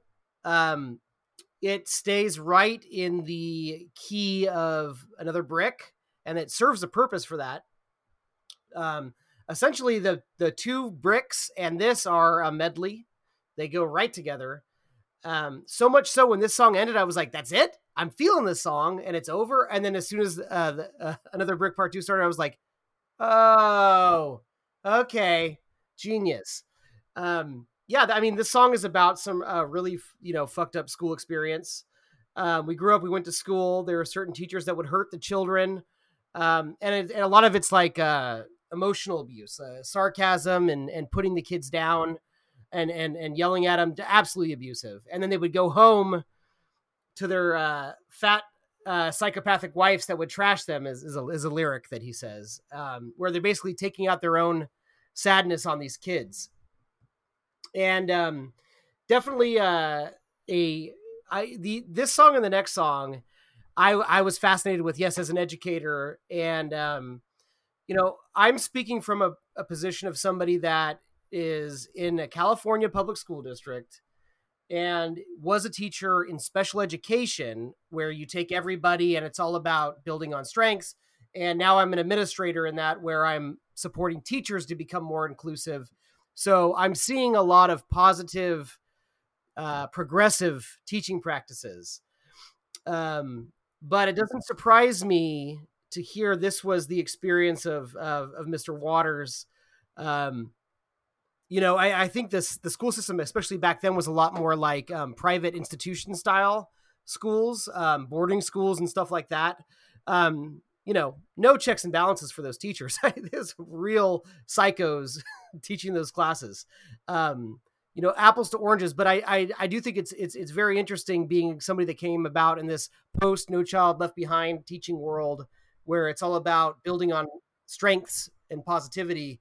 And um, it's just so sad to hear this. And, and obviously the school experience was as, as painful for him as his dad dying in the war. I mean, this was one of the huge bricks in his wall. So um, I, I do find these songs fascinating and, um, and very sad. And, and anyways, one thing I, I did write about the song is uh, when he sings, this is the first time I'm like, oh shit, Primus. Uh, he's got a Les Claypool. I mean, obviously, I should rephrase that. Les Claypool does a Roger Waters thing a lot, especially in Missus Blayling. And I, I definitely oh, yeah. felt some real connections to his vocal delivery in that with uh, this song. Um, and the way he kind of yells. And uh, I love Waters' vocal. He has voices on this album. Obviously, in The Trial, that's a different story entirely. But he's like a vocal artist on this album. He's he's changing it to fit the mood or the or his age. Pink's age for the song or the era he's in. And uh, this one's a ride and it leads into the next song perfectly. And it really paints a picture of what he was going through, which is, which is not what education should be. So. Eric, I have, um, yeah, uh, uh, I, I think that you have a lot of great points there. When I was younger, I didn't have anybody as bad as in this song, but I definitely had some teachers that uh, I actually, believe it or not, there were times where I, Uh, it wasn't the smartest kid in the God, no, but I, I, I had more than one occasion where uh, I would like get done with a book too fast for a teacher's liking. And they would try to qu- quiz me on, on the book in front of everybody. Okay. This only happened once, but versions of this. Mister Burns, sixth grade. I, I read a book really quick. And he said, you couldn't have read that that fast. And he said, what about the horses? And I told him all about the horses. And he looked at me and he just said, you can go wait in the hallway for the rest of the day. And wow, like, yeah. And, and you know, I, I showed the old man up and I wasn't even trying to. I, I'd like to hope that those types of teachers are no longer in our school system for the most part. Um, you know, the, the, the guys that are, they looked at it as just a job. They didn't care what they were doing.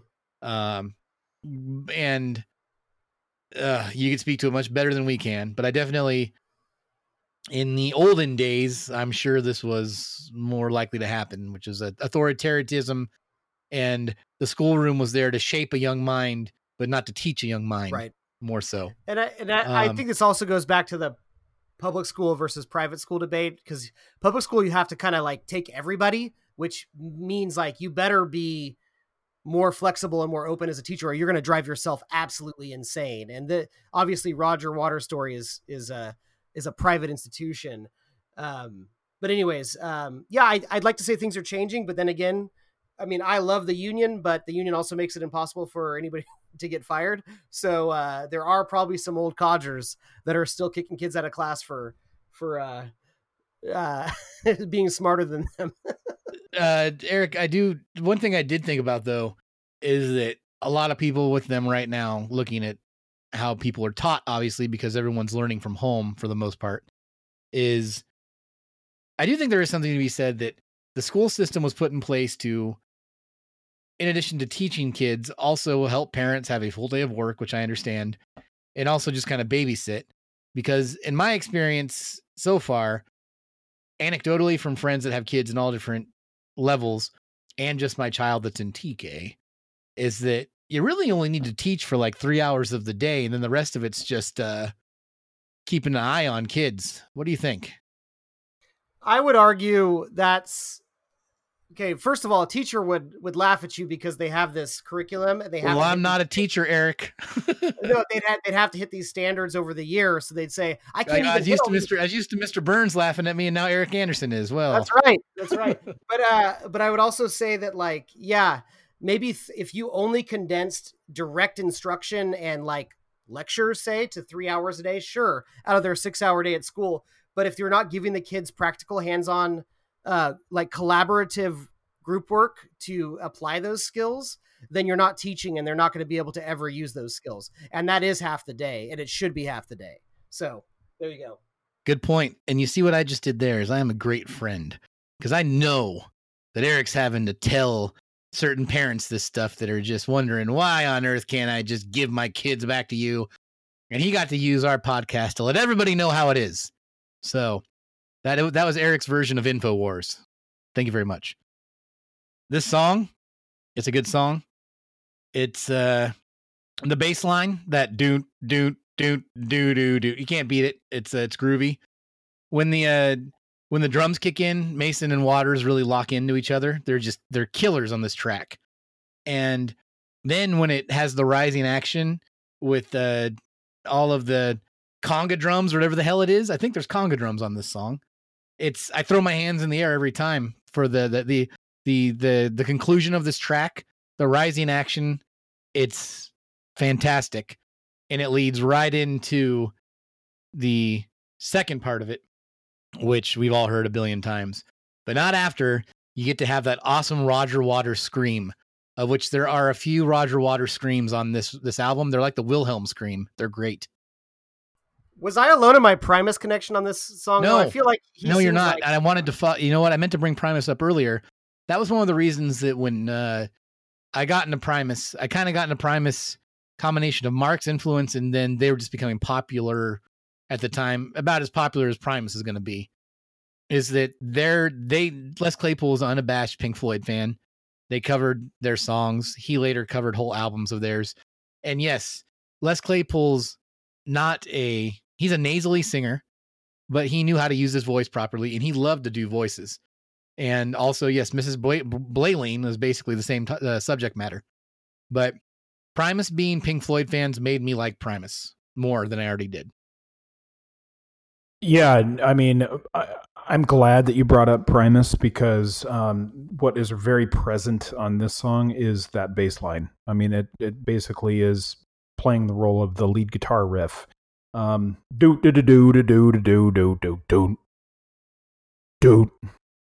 I love that. I love that so much.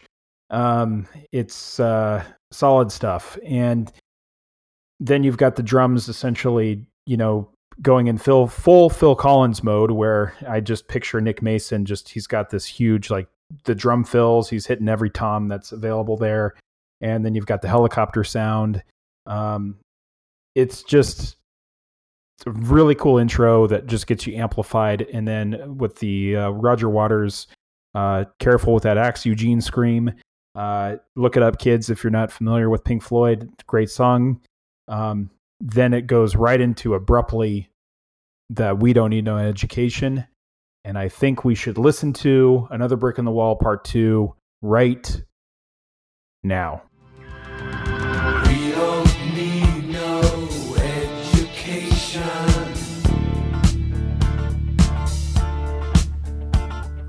We don't need no thought control.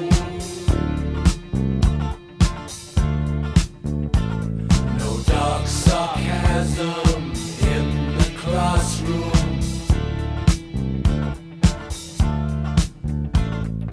Teacher, leave them kids alone.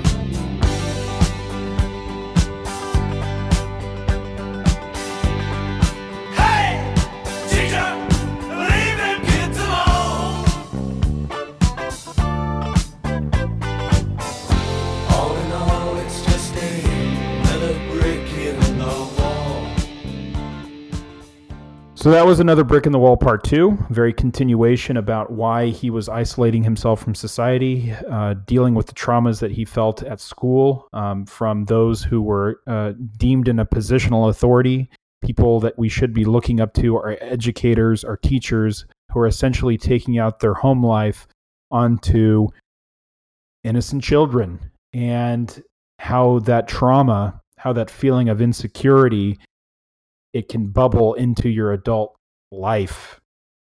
In the film, uh, you see the teacher actually taking his little black book of poems and reading the lyrics to the song Money.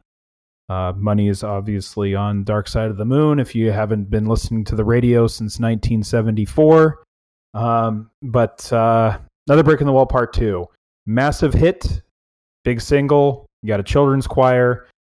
Eric, tell me a little bit more about how this hits you when children are saying, we don't need no education.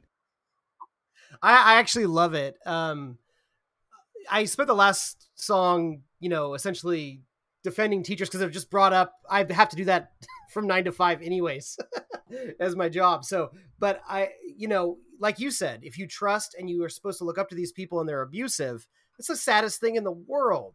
And I think there is a rebellious spirit to the song that I love. And hearing those kids sing that chorus, uh, I love it. It reminds me of a punk band, Sham sixty-nine, had a song, If the Kids Are United, They Will Never Be Divided. It's kids singing that in the chorus all together. And it's a very same kind of just fist in the air rebellious spirit. And in this school, in this scenario that they're describing in this abuse, it's it's wonderful. Even if it didn't happen in reality, it happened in, in Pink's head as a way to fight back.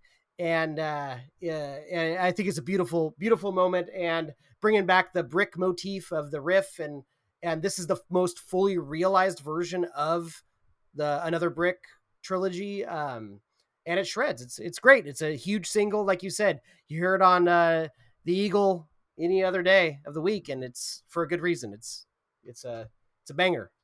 Steve, I think this might be the most popular song we've ever talked about. It, it, I really think it's uh, one of the biggest rock songs of all time.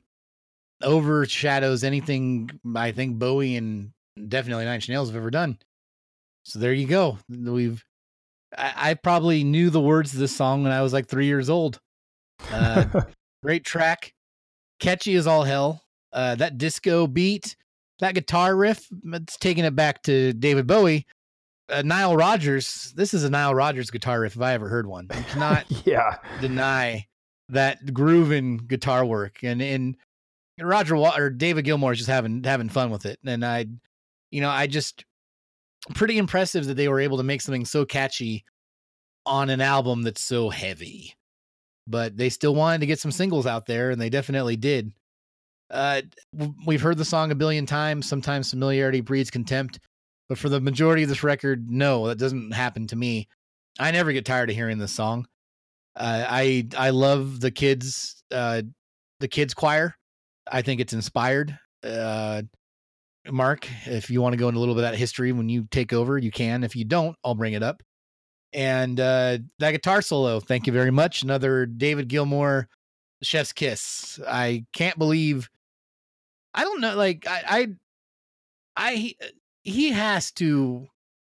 He can't be that improvisational with his guitar solos. That, his guitar solos always fit the song so well that I, I really think that guy just put some effort into his craft. I just rarely impressed every time he takes center stage on so many Pink Floyd songs.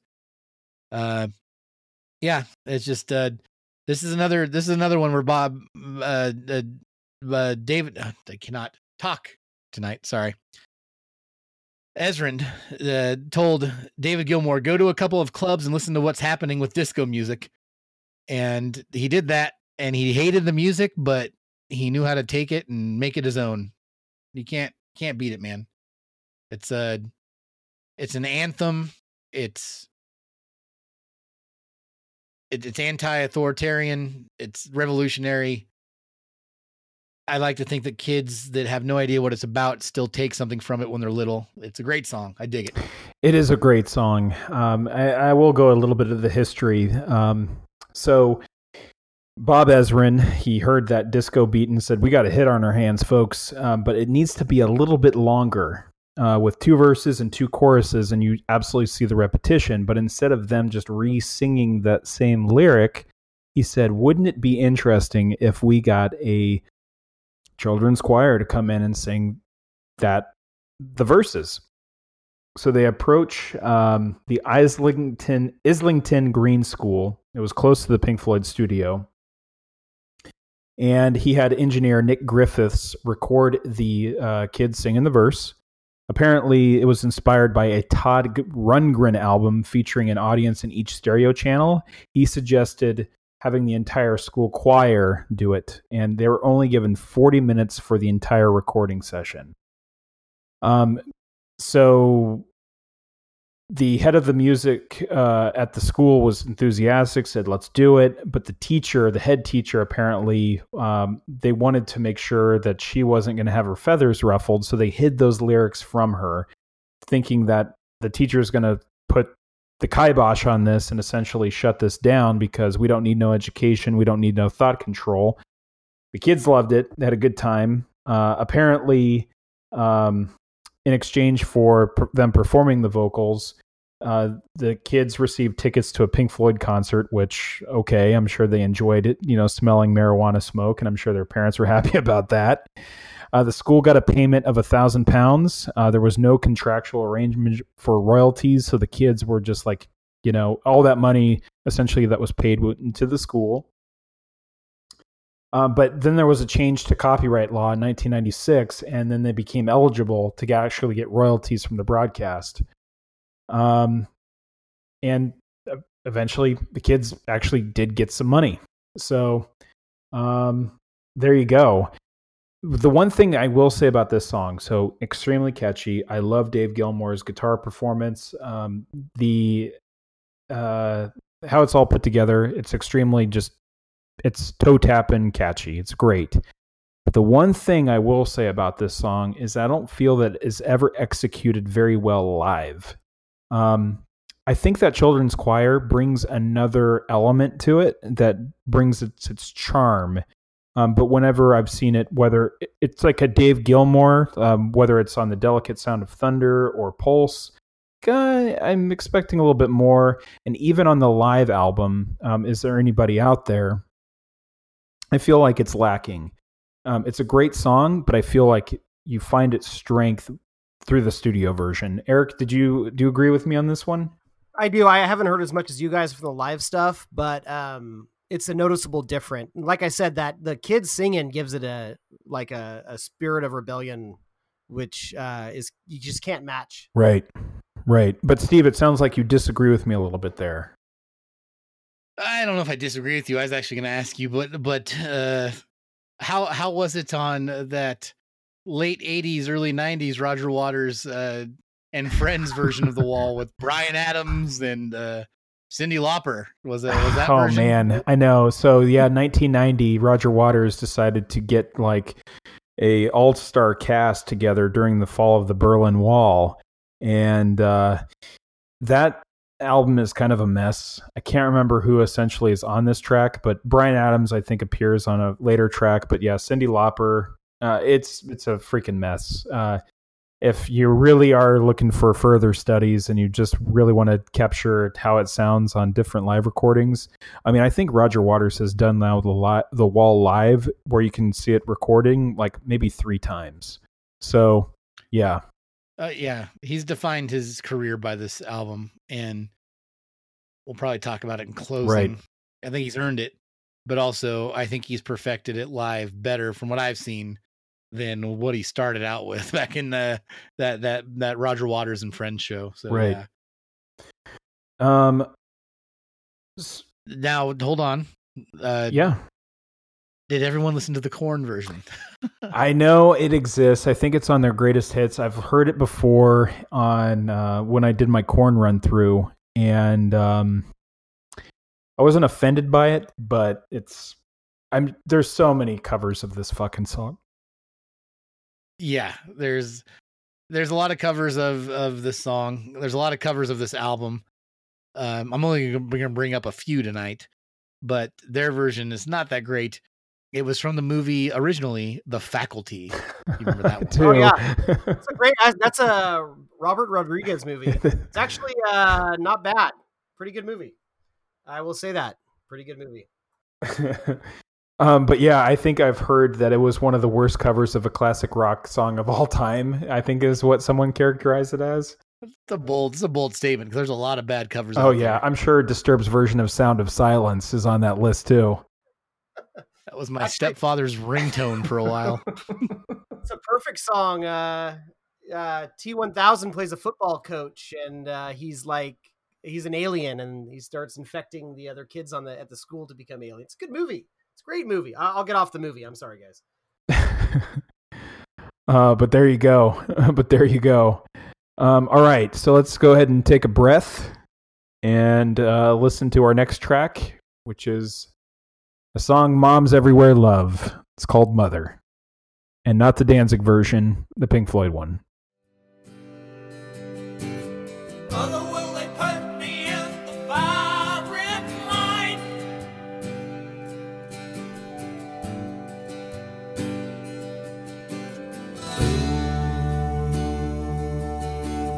Ah, is it just a waste of time?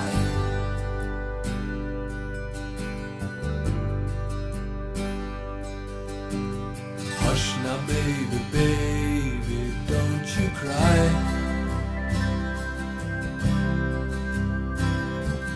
Mama's gonna make all of your nightmares come true. Mama's gonna put all of her fears into you. Mama's gonna keep you right here under her wing. She won't let you fly, but she might let you sing. Mama's gonna keep baby cozy and warm. Ooh, babe. So that was Mother.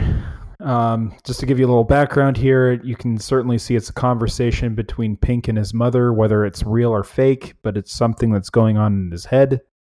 Um, I like the interplay that you have with Pink being played by Roger Waters and his mother being voiced by David Gilmour, and uh, certainly about the overprotective and isolation against society that she was created around uh, her son Pink.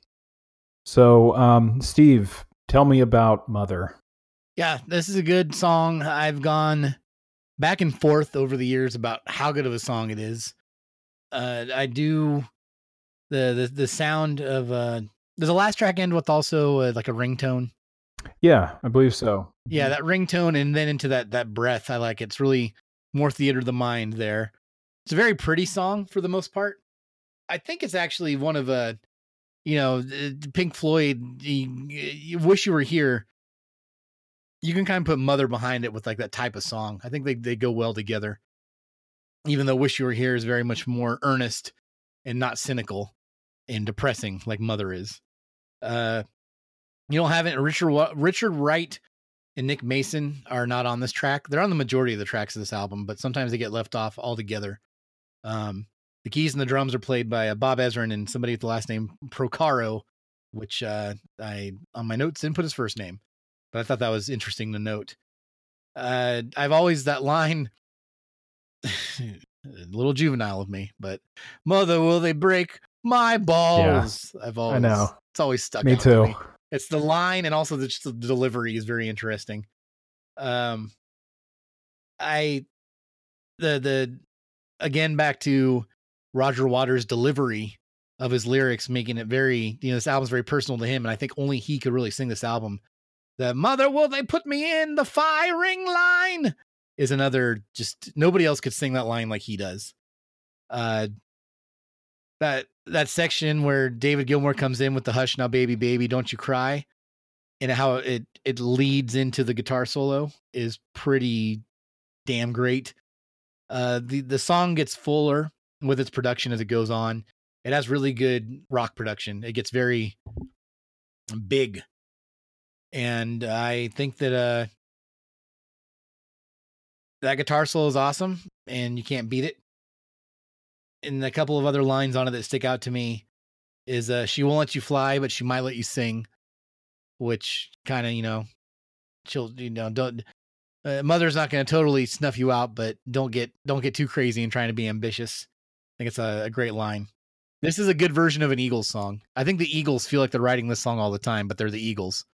This is uh, the kind of hits that hits the target. I know what I think the Eagles are always trying to hit. I could see that. Um, Eric, uh, I'm very fascinated to what you have to say about Mother. Yeah. Um, on the surface, it is kind of a standard seventies song. It's got, um, you know, uh, plucking acoustic guitar riff um, with some kind of swooping background sounds. Um, I actually love the lyrics to this. This song could stand on its own as just a song about, well, what it's about, which is, you know, just somebody who's been kind of sheltered by an overprotective mother. The songs are, the lyrics are heartbreaking, you know, like, mother, do you think they'll drop the bomb? I, I love how he sings that. But then, do you think they'll like this song? Like, he's asking for permission kind of for everything. And then, should I build the wall? Like, mother taught him how to build his wall. And it's almost like after dad died, being sad and uh, going through grief was maybe not socially acceptable. So mom had to build her own wall and um, kind of showed him how to do that. And, uh, and that's where it started. And I, and I think this is one of the, the most expressive songs on here. I don't know if it's autobiographical, but the emotions are, are real. And um, I, I, I actually, uh, I like the song, you know, just, just, I think if you took it out of the album, would I pay a second glance to it? I, I don't know. The melody is undeniable.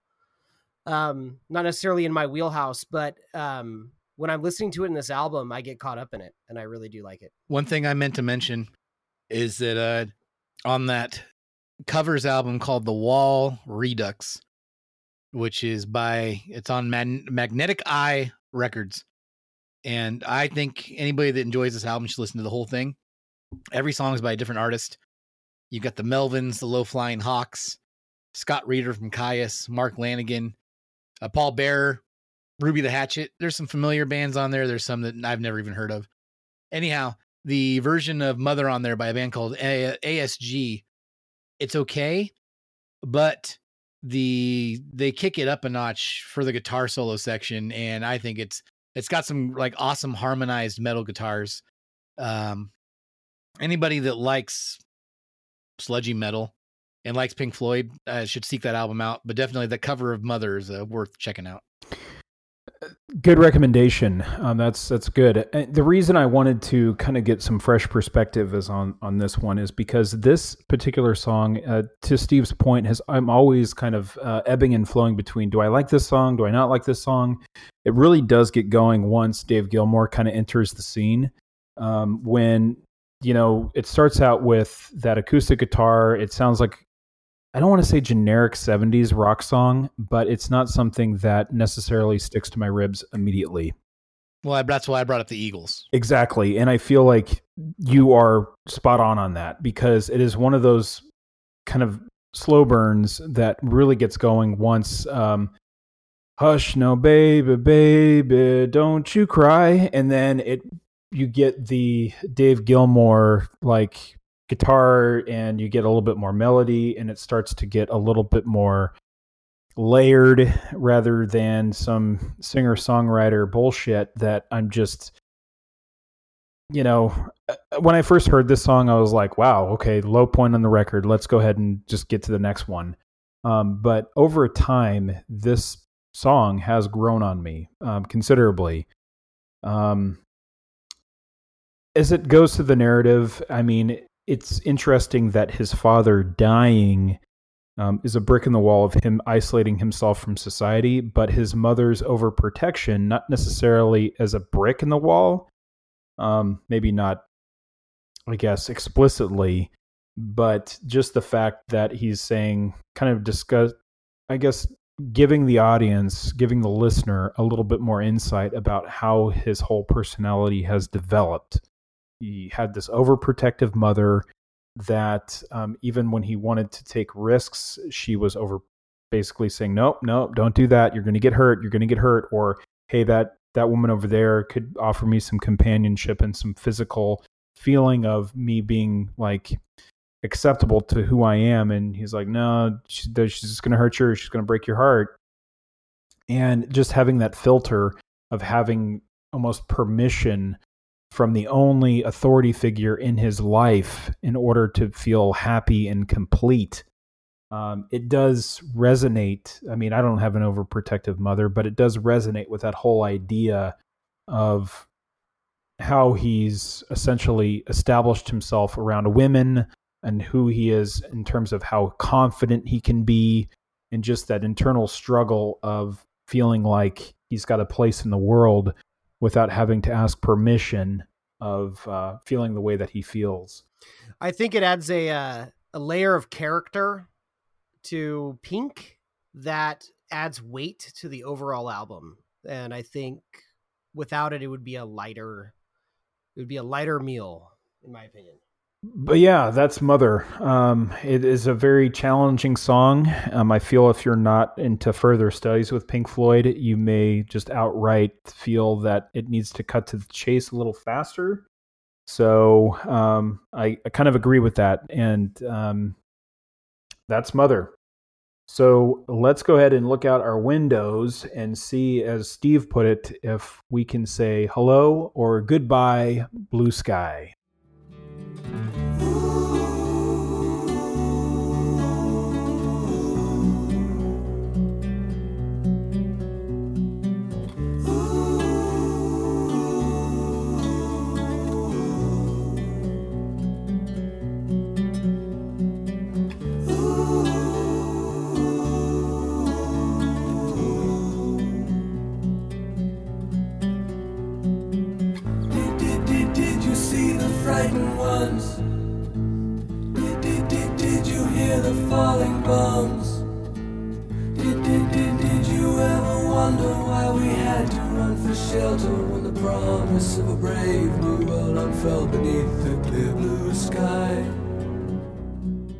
So that was a little bit of Goodbye Blue Sky. Uh, this, if you follow the film, flashes back to the whole blitzkrieg of London, um, as civilians were essentially bombarded with Nazi bombs falling out of the sky. And it could uh, essentially be um, characterized as a loss of innocence, knowing that the world is a harsh and cruel place. But I would be interested to know Uh, what what you think of this song, Steve?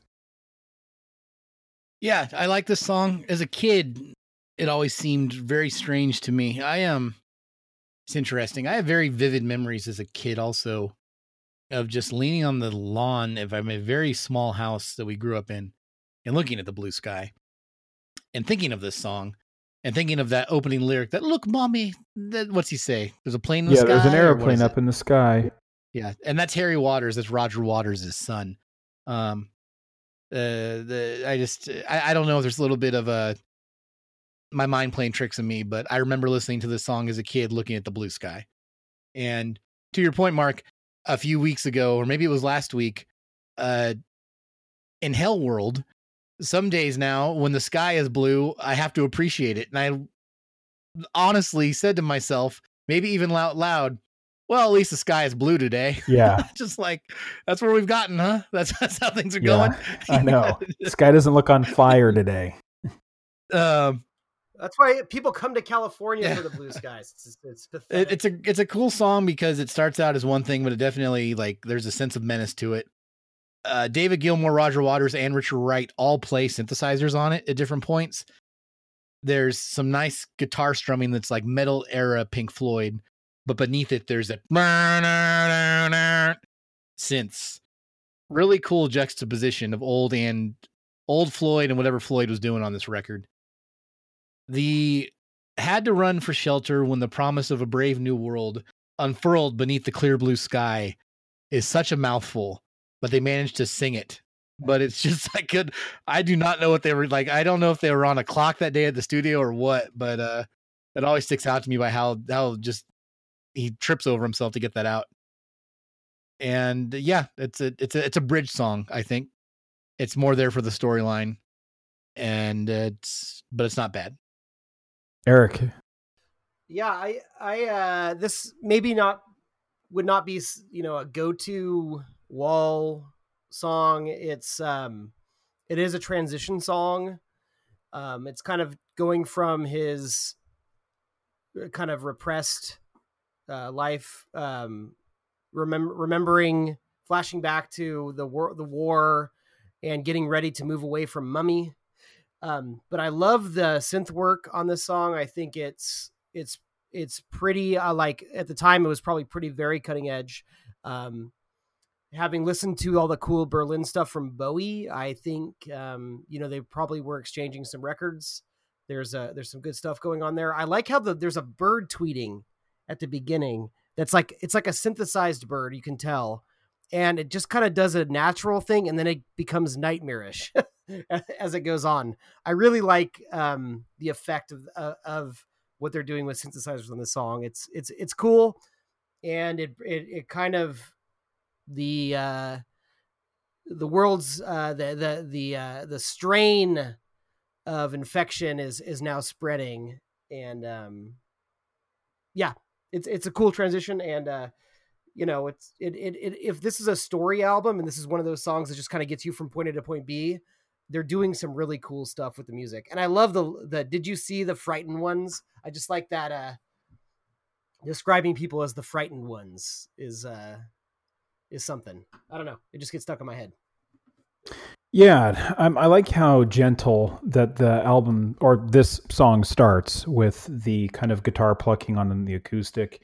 And then um, it really does lend itself to that foreboding kind of ominous dread um, that uh, comes into play.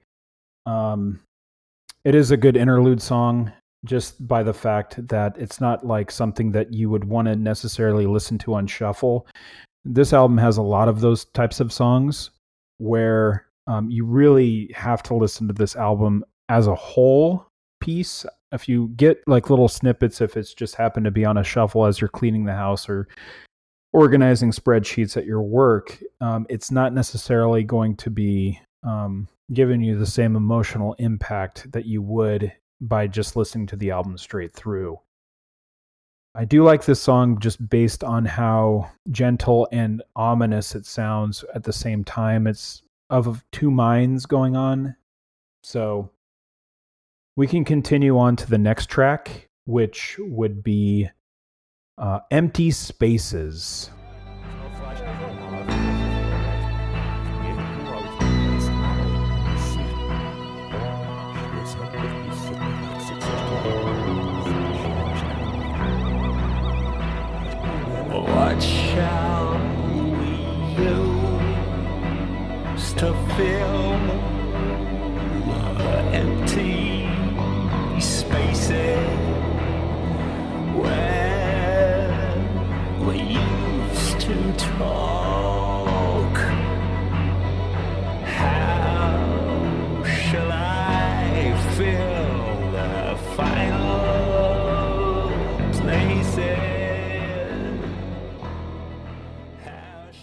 So that was Empty Spaces.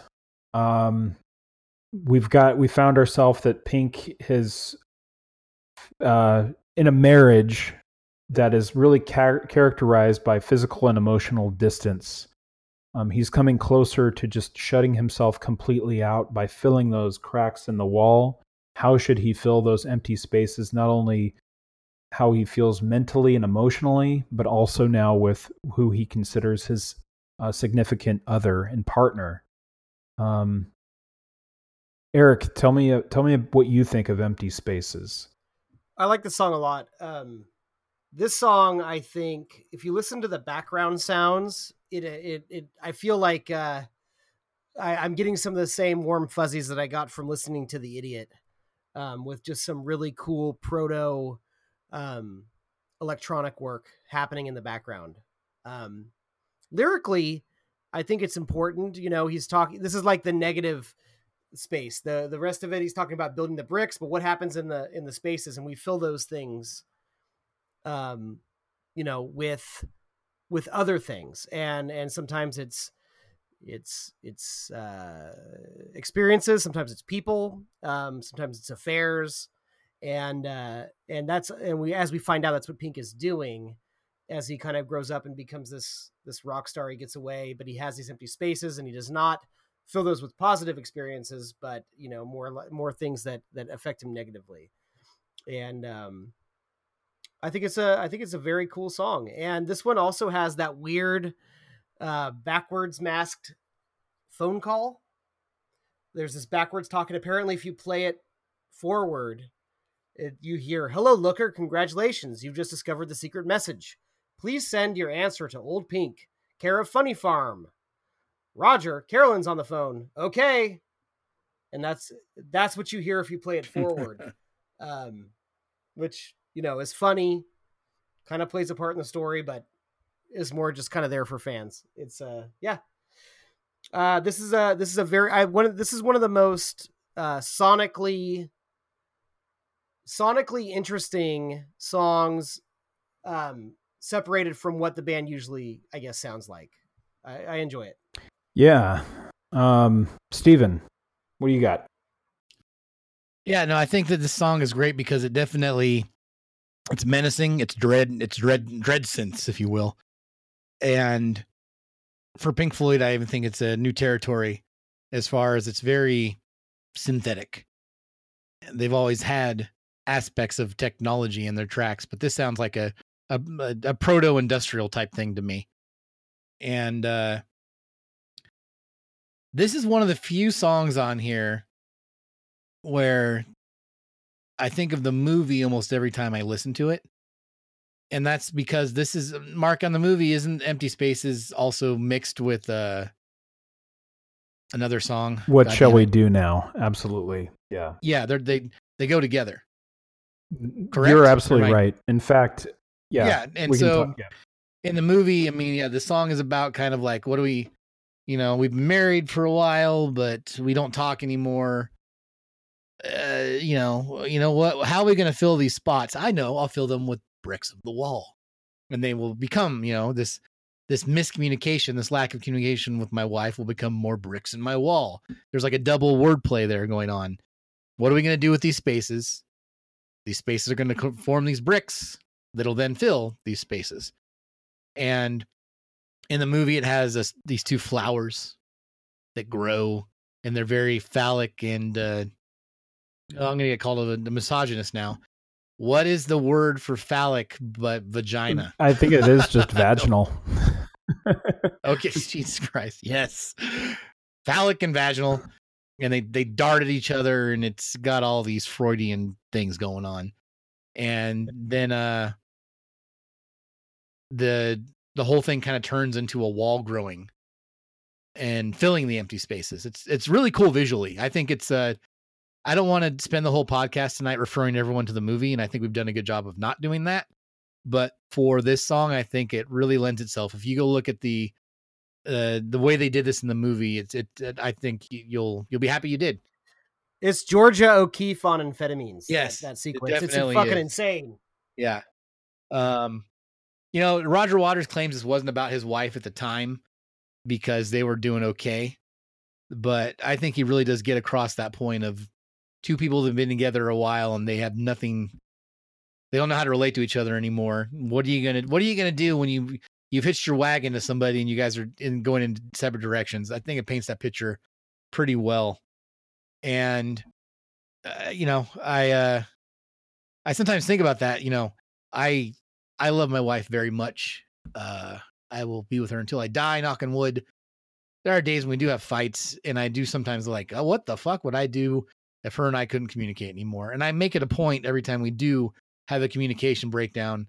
I try to eat crow when I need to. Like, I try to make sure we talk again, because I cannot imagine a total communication breakdown with somebody that you've based your whole finances, your two kids, happiness, all that around each other. This song paints a picture of what it would be like if that breakdown starts to happen really well. It's, it sounds dark. It sounds dreadful. And one thing it does do on this song that a lot of tracks on this album do, you close your eyes and listen to a lot of these songs, it gives you this feeling of maybe being in like a totally dark, isolated place sonically. This is one of the better tracks that does that for me. Yeah. And maybe, and maybe the problem is that Pink used this wife to fill an empty space instead of it being a genuine relationship, you know? Yeah, no, that's actually a really good point. Um, and uh, just a few things. I, I agree with everything you said. It does, just the visuals that you get uh, from Gerald Scarfe's animation from the movie. Um, it just stays with you. Um, it is just, I don't want to say iconic, but it, when you're listening to this song, you can't help but think of those flowers fucking. It just, it is what it is.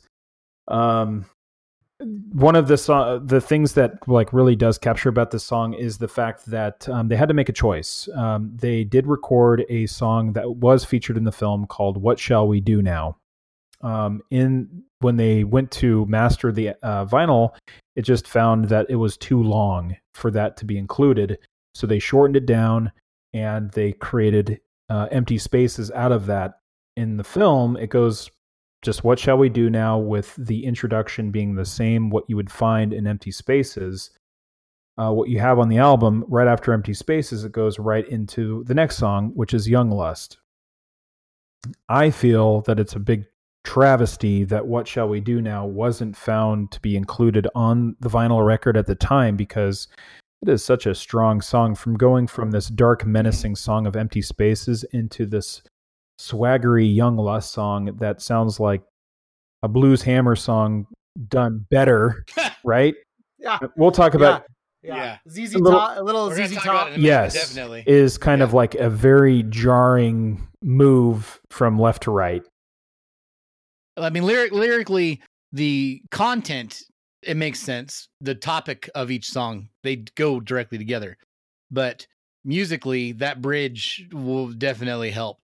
Exactly. Exactly. Um, so I know, I don't know if you guys did your homework, but I'm going to go ahead and let's listen to a little bit of "What Shall We Do Now."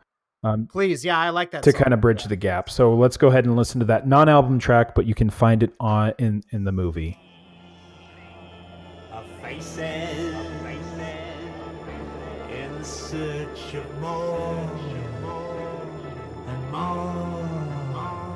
applause.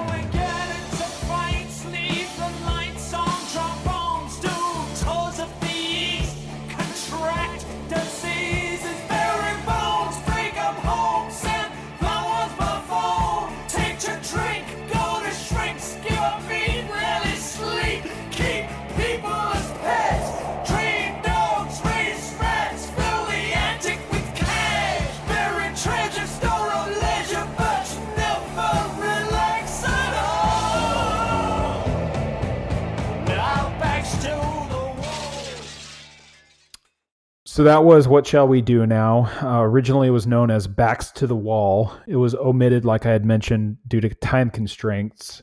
And again, it just kind of lists the ways to fill the gaps and through kind of more physical possessions, whether it's through buying more guitars, whether it's sex, whether it's um, powerful cars. Um, I I love this song so much. When I first watched the movie, I was like, why wasn't that song on the record? Um, what do you What do you guys think of this, uh, Steve? What, what do you got for this one?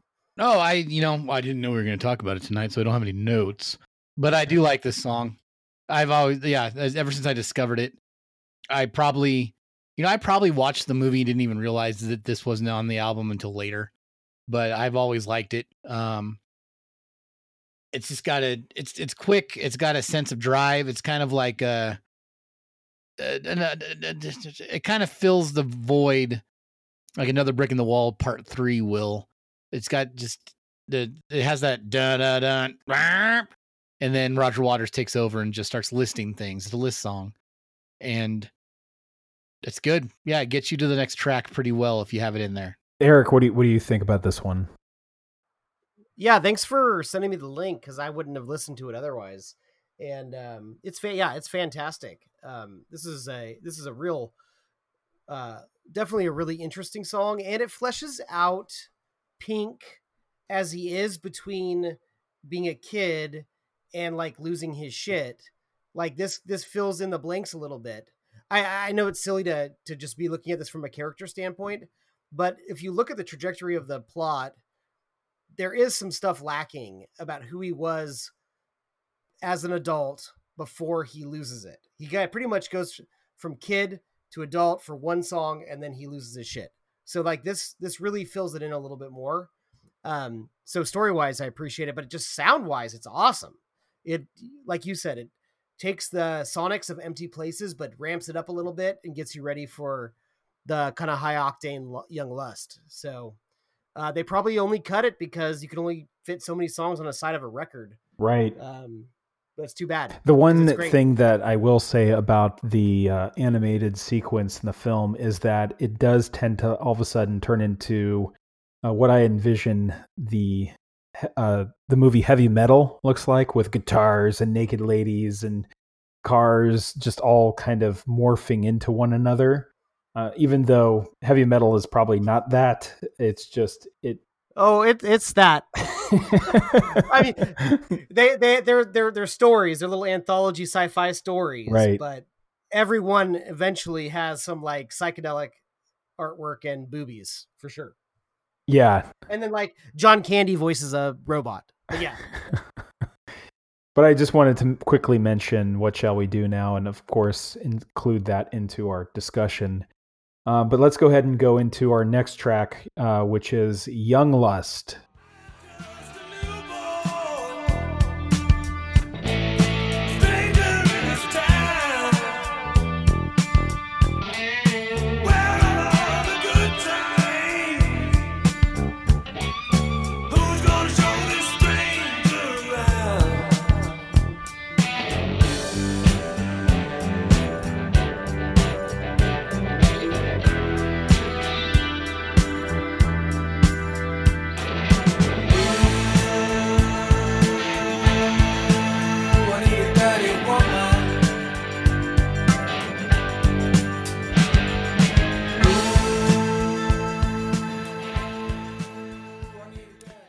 That was Young Lust. Uh, certainly, narratively, you have Pink enjoying groupies and casual sex, living that rock star life, cheating on his wife.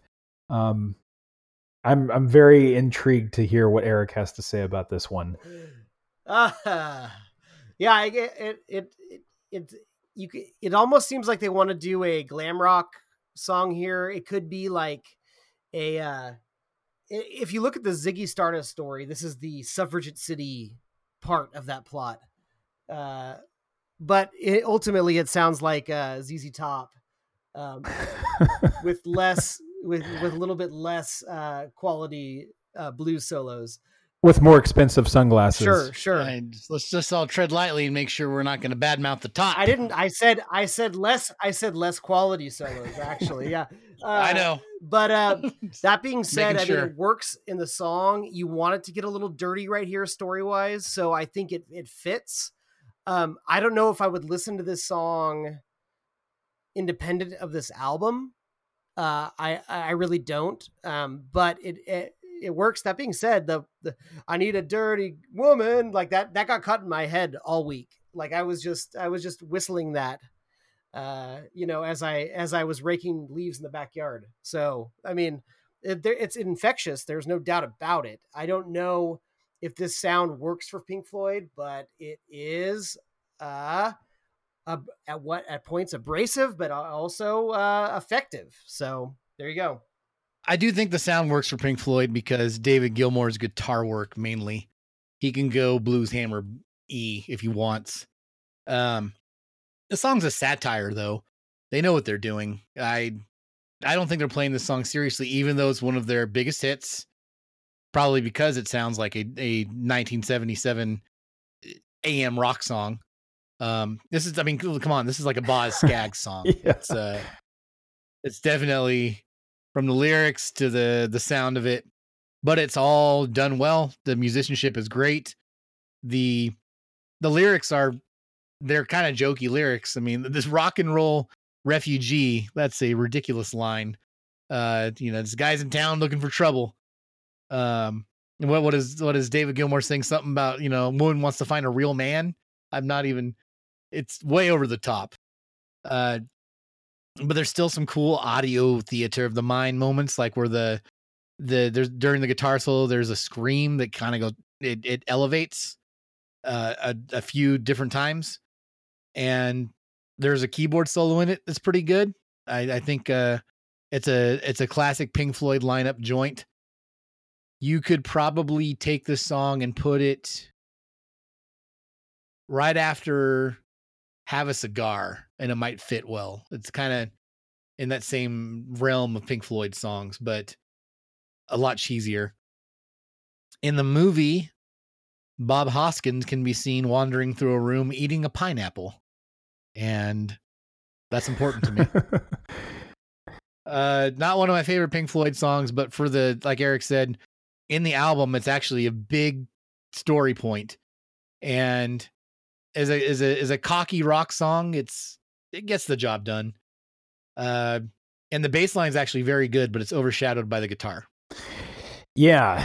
Um, so, as I'm trying to draw parallels from other concept records, um, this would be essentially uh, the parallel version of uh, Nine Inch Nails' "Closer." You know, looking for something to fill that uh, personal void inside by looking for something that. Uh, fills it both physically and to try to make up for all that emotional distance that he has from others.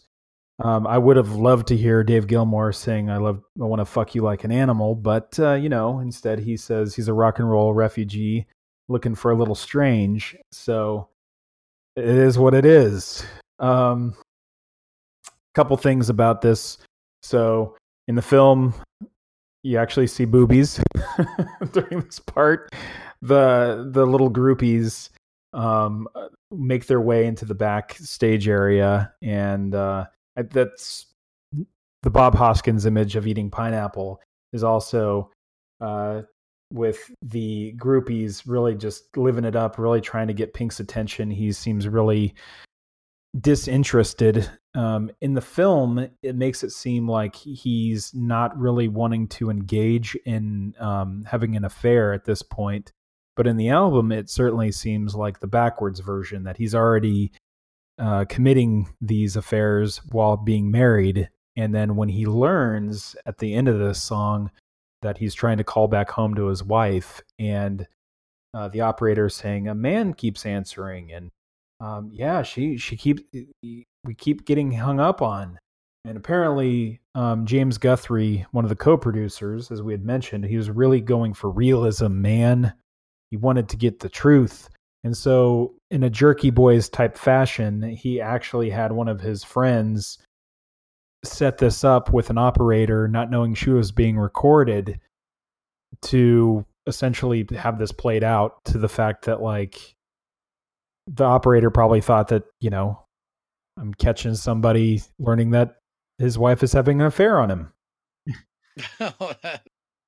Hey, uh, hey, Sizzle Chest, uh, try him again. To your point, Mark, I do think that, uh, you know, a lot of Pink's problems started with things he couldn't control because of war and other societal ills. But the issues with his wife started with him, and then she kind of just went to somebody else. I, th- I think, I think they started drifting apart. He became a rock star with groupies, and then he found out that his wife was cheating on him afterwards. But what did he expect? I don't think she started cheating on him, and then he was driven to do all this other stuff. I don't blame the wife, is my point. Exactly. I mean, he was already disting, distancing himself from her, and she's a human being with her own feelings and thoughts. And, you know, she's got to get it somewhere. And if someone else is going to give her the attention, both emotionally, physically, and just be a partner for her while he's off gallivanting um, throughout his rock star fantasies and also being emotionally cold.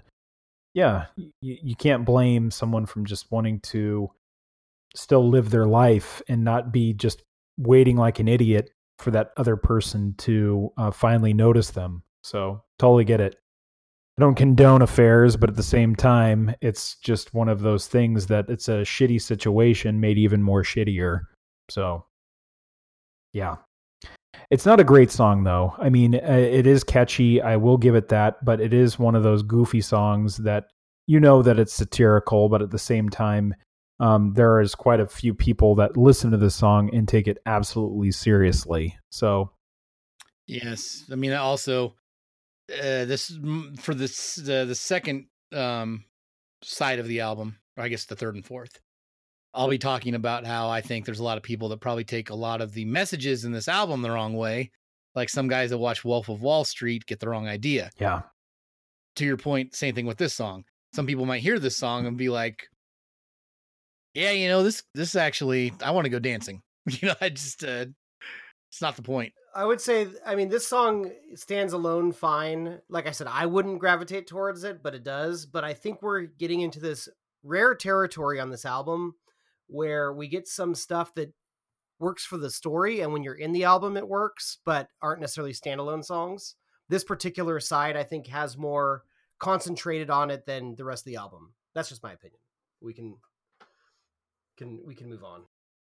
Absolutely. And we will, um, because right now we have a, a little mini play going to be unfolding before us before we get into the song on one of my turns. So let's go ahead and turn the bathwater on, because it is time for that groupie to go ahead and enter our hotel room.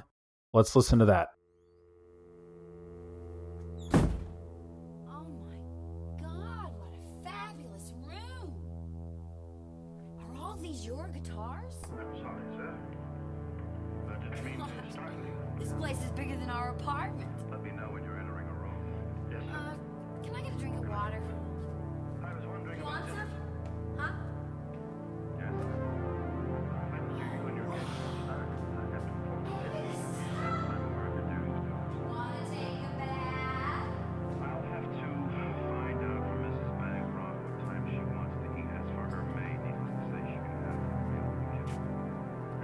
Watching. If you'll just let me know as soon as you can, when we were Missus Bancroft.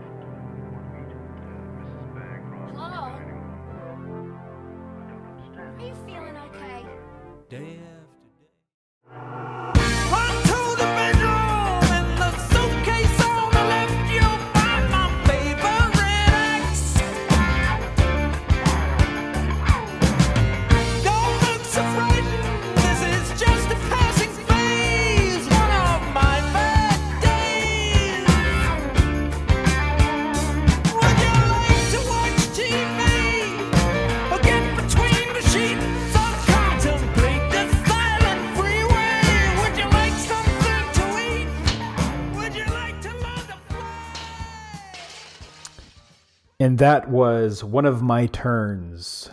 Eric, tell me all about it. Oh, yeah. I mean, like you said, this is this is a radio drama. Um, you get a, a, a voice actress. Do we know who that is? I in my head, it's like Fran Drescher, but I'm sure I'm sure it's not. Who do we have? It's Trudy Young. Yeah. Okay. Um, yeah. And she's like, oh, look at this. This is cool. What's over here? You want to take a bath? Like, she's just kind of walking around his room. Um, uh, you know, and he's just watching T V and ignoring her. Apparently they're playing a soap opera called Another World on the T V. And then in the movie, it's Dam Busters. Um, and, uh, the song itself is not related to the groupie at all. It's a, uh, song about a, just more about that, like, uh, ending a marriage and love ending. Night after night, we, we pretend it's all right. I've grown older. You've grown colder. Um, I mean, lyrically, it's pretty good. You're getting more about the character. Um, honestly, the song itself, there's not a lot to this song about, uh, you know, melody, you know, that I would listen to separate of this album. It's effective for what it does. Um, but, uh, song wise, I wouldn't put this high up. Okay. Uh, Steven, what do you got on One of My Turns? Fascinating opinion, Eric. Counterpoint. This is a great song. Um, I, I, the theater of the mind part, I enjoy. There's some good dread synths going on here. Um, I mean, I don't know if you're mixing it up with Don't Leave Me Now or something, but I, I've always thought this is a great song. Uh, I mean, you've got that that synthesizer back that sounds close to a Rhodes piano, but it's not. There's a Rhodes piano later on the album. But the, the this is like a really negative Randy Newman song. And I mean that in a good way. I mean, that's fair. The day yeah. after day, the world turns gray. His delivery is great. The I feel as cold as a razor blade, tight as a tourniquet, dry as a funeral drum. Those are great lyrics. And I love the fact that he makes blade and tourniquet rhyme. He pronounces tourniquet, tourniquet. Um, and then in the second half of the song, where it just flips and it catches me off guard, and he has the run to the window, da da da da da da. I, I, I've heard this album a billion times, and it still catches me off guard. I jump, I'm like, oh yeah, and the song just kicks into this whole other dark kind of uh, blues rock song that then involves a screaming howl, cascading pianos. Roger or David Gilmour with another great guitar riff that down, down, down, down, down. I think the second half of this song makes it an all timer for the record. Actually, I, the first half is okay. The second half of the album though, I love, and I love the way it ends with the, why are you running away? I am a big fan of One of My Turns. Apparently Eric is not.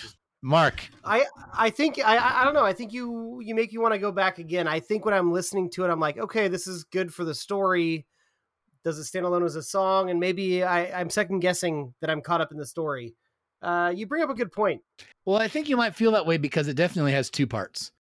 It's not one cohesive song. It's two songs smashed into one. I think I believe, and the second half of it leads into "Don't Leave Me Now," which is five minutes of interestingness that we'll talk about next. Um, so I'm more on Steve's on, on this, uh, because when he, uh, emotionally snaps, uh, during that run to the bedroom in the suitcase on the left, you'll find my favorite ex. Uh, that is just unbelievable. And it's not only does it kind of catch you by surprise, but, uh, for me, it has kind of this dark humor to it. Um, like it's almost this American Psycho, like, don't look so frightened. This is just a passing phase. One of my bad days. And then he lists some of the activities. You want to watch some T V? You want to fuck? You want to maybe contemplate the silent freeway? Uh, you want to try something, uh, something to eat? You want to learn to fly? Would you want to, want to see me try? Like thinking like, you want to watch me jump out of this window? Just snapping because he was in this kind of catatonic phase, uh, state where he was ignoring her, and all of a sudden he just like kicks the T V and just says, "All right, you have my attention now," and um, he just snaps. Um, I mean, essentially, this is this is this is uh, Bruce Wayne saying, "You want to get nuts? Let's get nuts." Exactly, exactly. And then all of a sudden, he realized, "Hey, why are you running away? I thought you wanted my attention." And um, which does lead into the next song, and we'll talk about that a little bit later. But I can understand, like, the "wanna take a bath? Oh, wow, look at all these, your guitars." I mean, most Pink Floyd fans, like really Floyd heads, have memorized this. So if there ever is a um, production where they're seeing this live, they're actually, like with the Rocky Horror right. Picture Show, saying, saying these lines right back. And it's just become such part of this whole experience of the wall. And I, I, I do like this song quite a bit, um, both musically and lyrically. It's funny. I think this would, this it, it's funny. I think this would be my favorite scene in the play, but um, not the song as a song. I don't know if it tracks, but it's my favorite. It would be my favorite scene in the play. You're right. It's it's dark humor. Yeah. At its best. I also the uh, the very just the synth the synth piano. In the beginning with the, in the, the, I can feel one of my turns coming on. I think about that something back to my wife, yeah. my wife, my wife, when, when, when I, there are times where like, I know I'm like, uh-oh, I'm going to say something fucking rude that I shouldn't say because we're fighting or, you know, I'm mad or angry, upset with myself. And I, just that phrase, like I can feel one of my turns coming on. Like we can all, all sure. can relate to that. I think he words it. He words it perfectly though. Hit the deck. Yeah. yeah. yeah. Um, but uh, yeah, I mean, it, it was one of those songs when I first started listening to this record, it didn't necessarily hit me right in the ribs. Um, but as soon as like I got emotionally invested into the whole character and how I can personally relate to it, that's where it became a home run. Um, so let's go ahead and continue with Don't Leave Me Now.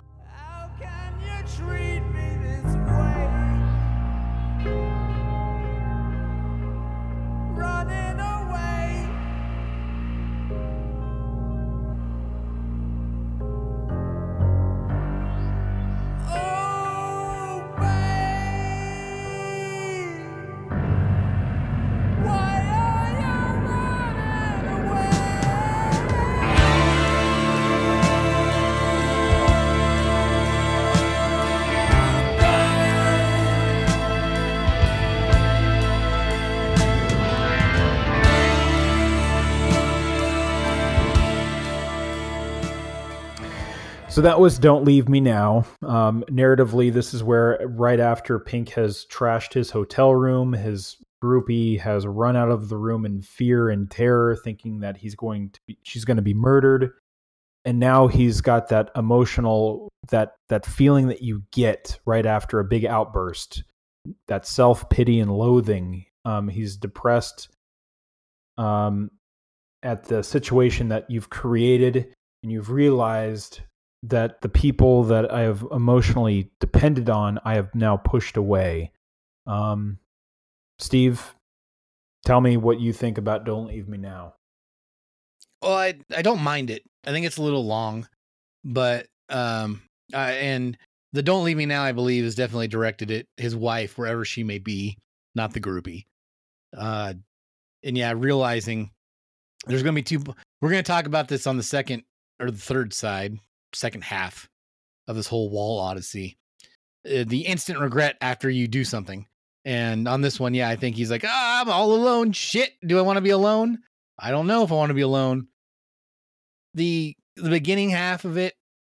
And again, back to my comment about this album, making you feel like you might be in an isolation tank, sounds drift into the darkness. They do a great job of that. There's these like weird echoing squelches. It's very desolate and dark. It sounds like it needs to, uh, but I mean, I guess it's, that's what it's tr- attempting to do. And, and I, I just, maybe it is the right length. I don't know. It, it shouldn't be easy to listen to if they're trying to make you feel like you've just been left. Uh, to Eric's point, I don't know if I'm going to put Don't Leave Me Now on by itself, but I can tell you that the second half of it, again, it picks it up. The the classic Floyd lineup dives into the song in the second half. And during the whole, the ooh, babe section where David Gilmour gets brought in and is doing some wailing guitar, there's some great organ work. It's uh, the second half definitely picks the song up for me and justifies its existence on the album. Not one of my favorite tracks off the album, but it's not bad. Eric, what do you think?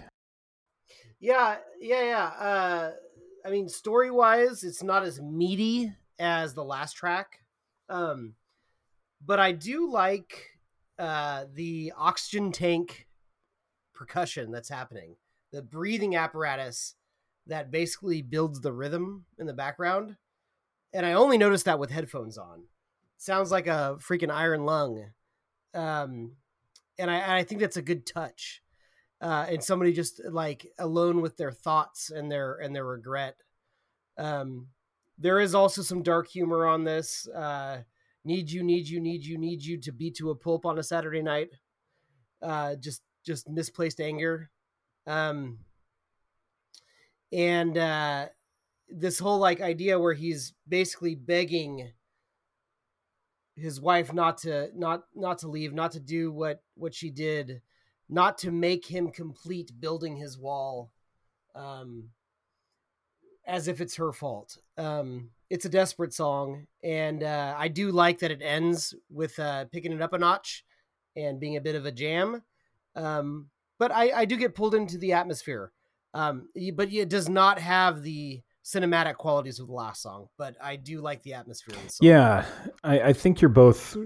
Again, correct on this one. Um, it, this song is four minutes long, but it takes about three minutes for it to actually really get going to the second section where it really captures your attention. Um, couple things worth noting is that Roger Waters' vocal performance on this, um, he's hitting notes that he shouldn't be trying to hit, and he's embracing it. Um, and I, I, I'm sure you guys and even the listeners know what I'm talking about if you've heard this song. Um, And, you know, Roger Waters is not necessarily an accomplished vocalist, but he, he uses his voice to convey uh, feelings and expression, I think, very well. And whether or not it's done musically or pleasant or it, consonant, I guess you would say, um, it's very dissonant in his way. And when you get that soothing solve of Dave Gilmour doing his ooh babes and um, when the guitars come rushing in to make it a feeling a little bit more of a structured song is where like my attention really starts to come up. But it is one of those songs that just kind of bridging the gap narratively. And if you find yourself in into further studies where you're wanting to compare The Wall to, let's say, Pros and Cons of Hitchhiking, you'll then understand of why Dave Gilmour was so important to the whole creative process. Um, and uh, that's all I'll say about that. I'll just tease that. But hey, Mark, I want to touch on something that you mentioned sure. there about as far as uh, Waters, his limits as a vocalist. I actually think that connects to a point that Steve made earlier about them being kind of aligned with prog rock, but not nece- necessarily a, an example of it. Prog rock would never be okay with a less than technically perfect singer. You know what I mean? Like uh, they would sacrifice emotion over um, technicality every time. You know what I mean? Like you have to hit the notes. Uh, and that's what I kind of love about the difference between the two is that um, is that uh, Waters can't hit the notes, but he tries. And it's all it's more about the emotion, which which I think is very forward thinking for uh, for a band in the seventies, because especially a popular band in the seventies, that that, that would almost not not be allowed. Um, that's more of like a punk Uh, ideology or like a an indie rock or post-punk ideology, which I, I really do appreciate. He goes for it.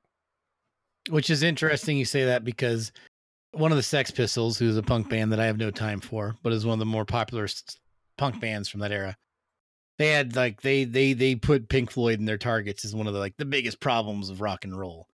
And I was like, what are you, what are you talking about? Uh, you know, go after, go after the, like we said before, the Eagles or Kiss or something, but Pink Floyd is not problematic big time rock and roll. I love a lot of punk, and Sex Pistols can go fuck.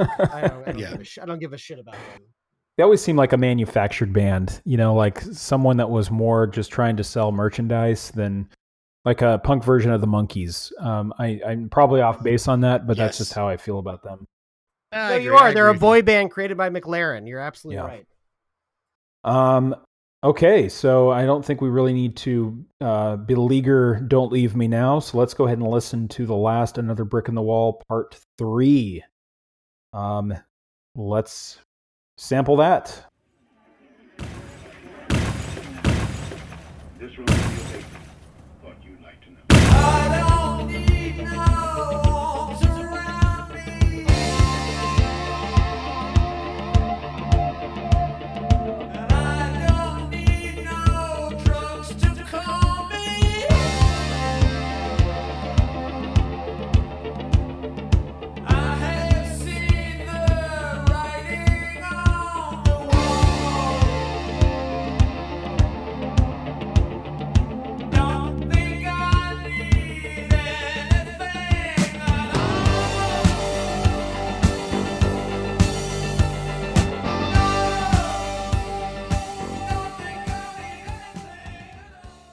And that was Another Brick in the Wall, Part three, where we find Pink's breakdown is now complete, and he's now dismissing everyone as bricks and keeping him out and feeling normal in society. It seems that uh, all of these emotional um, traumas and how he reacts to them, he feels that the only way to make himself feel that he's going to survive all this is by isolating himself even further.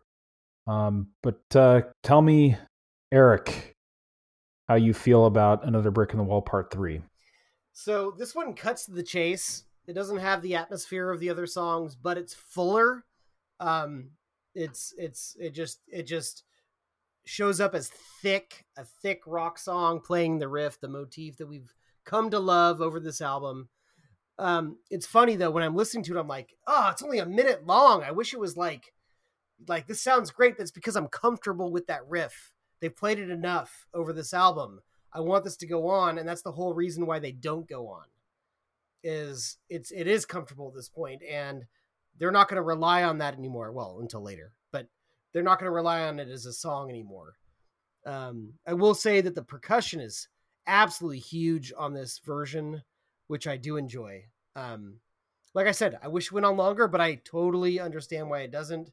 Story-wise, it, it's not about it's not about retreading this comfort zone anymore. So there you go. Yeah, it does a lot in a minute.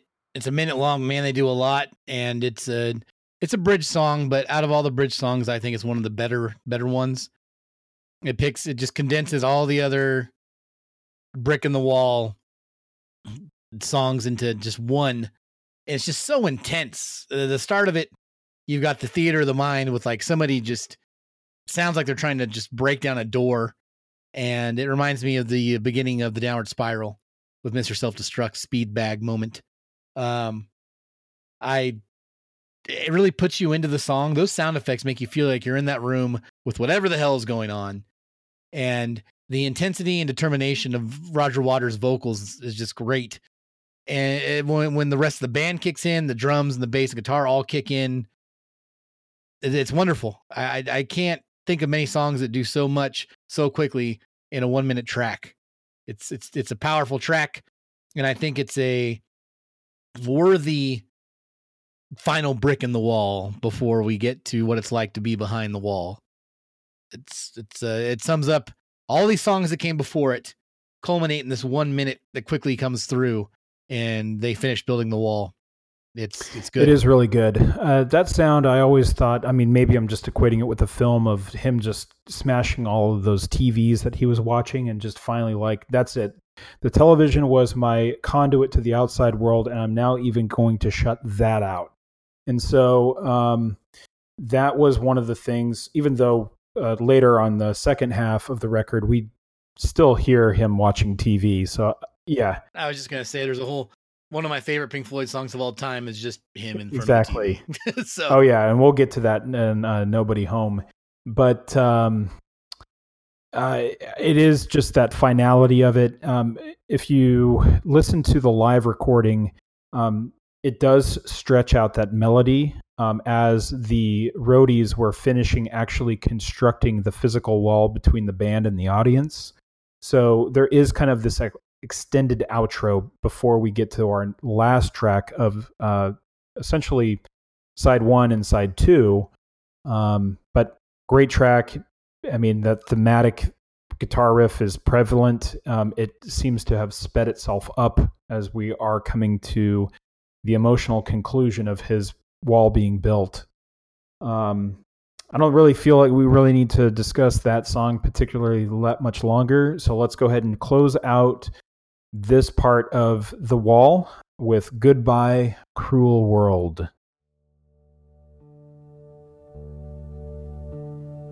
Goodbye, cruel world. I'm leaving you today. Goodbye, goodbye, goodbye.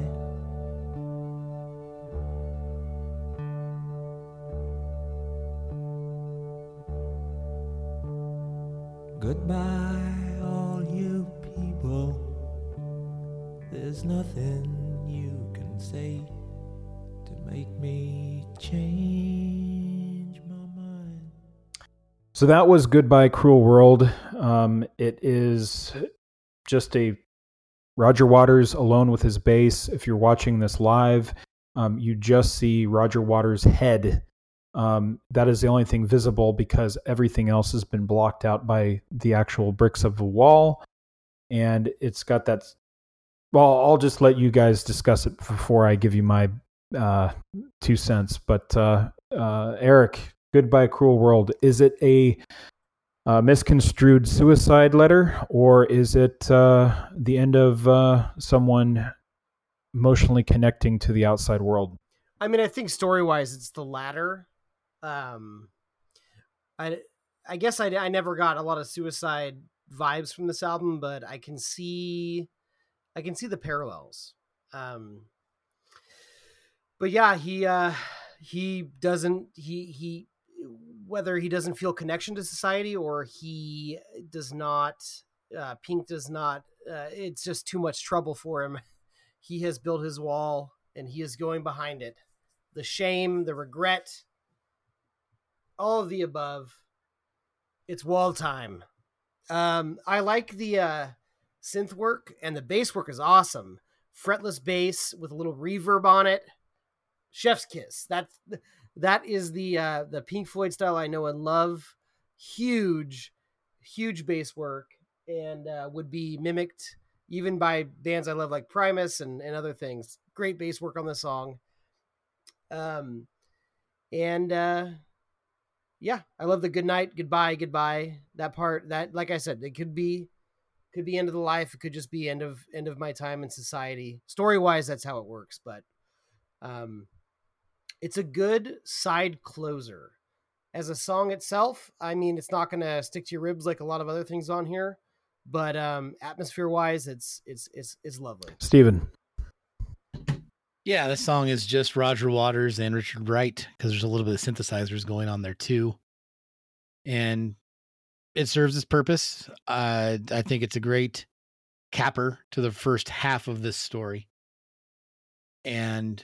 I think it, yeah, it's just, it's him saying, well, I've, I've decided to build this wall, this metaphorical, emotional, mental, maybe physical wall, and, uh, goodbye.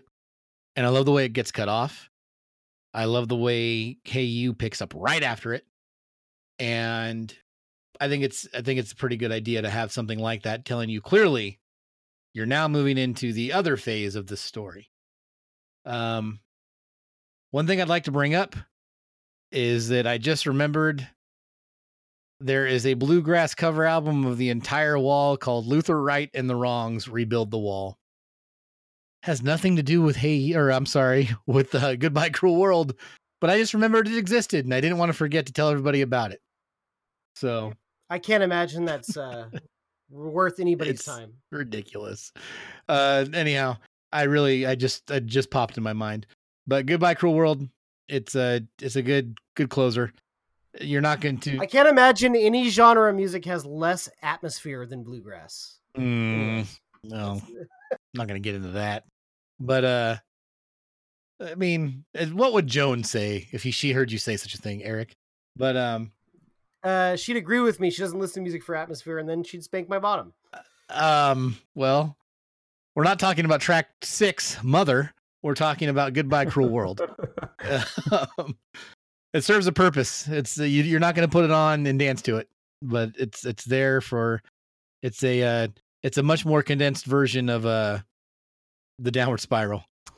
Yes. Um, so Goodbye Cruel World. It exists as a way not only to uh, essentially close Act One of this epic story, um, as the curtain falls and the audience is ready to go out for intermission. This is essentially the song that. Uh, that provides that, um, just letting them know that we are through understanding why Pink has now isolated himself. Now, what is he going to do in order to either get out of that wall that he's built around himself, or if he's going to just embrace it? And uh, that's what we're going to find out um, on our next part two episode as we go into the second half of The Wall. Um, for this premiere episode of our season three, we're going to um, cut it off here for now. And when we talk to you uh, either next week or the week after, we will be discussing the second half of The Wall. And uh, yes, I'm excited to talk about this. It certainly is a very large album to discuss, and that's why we need to dis- uh, separate it into two Uh, episodes for you folks. Um, but for now, we're going to close it here. And uh, this has been Mark. Eric. And this is Steve. And I feel like we just slammed the brakes off right before we're going to go into the fireworks factory. Oh, yes. The fireworks factory is where all of the, uh, uh, the real meat of the story we have now discussed of how the character is and what our feelings on the wall. But now when we come to the second half is where, hold on to your hats and glasses, folks. That's um, right. Give the peon peons blue balls and send exactly. them away. See ya. See ya again. We'll see you real soon. Ugh, this gives me the urge to defecate.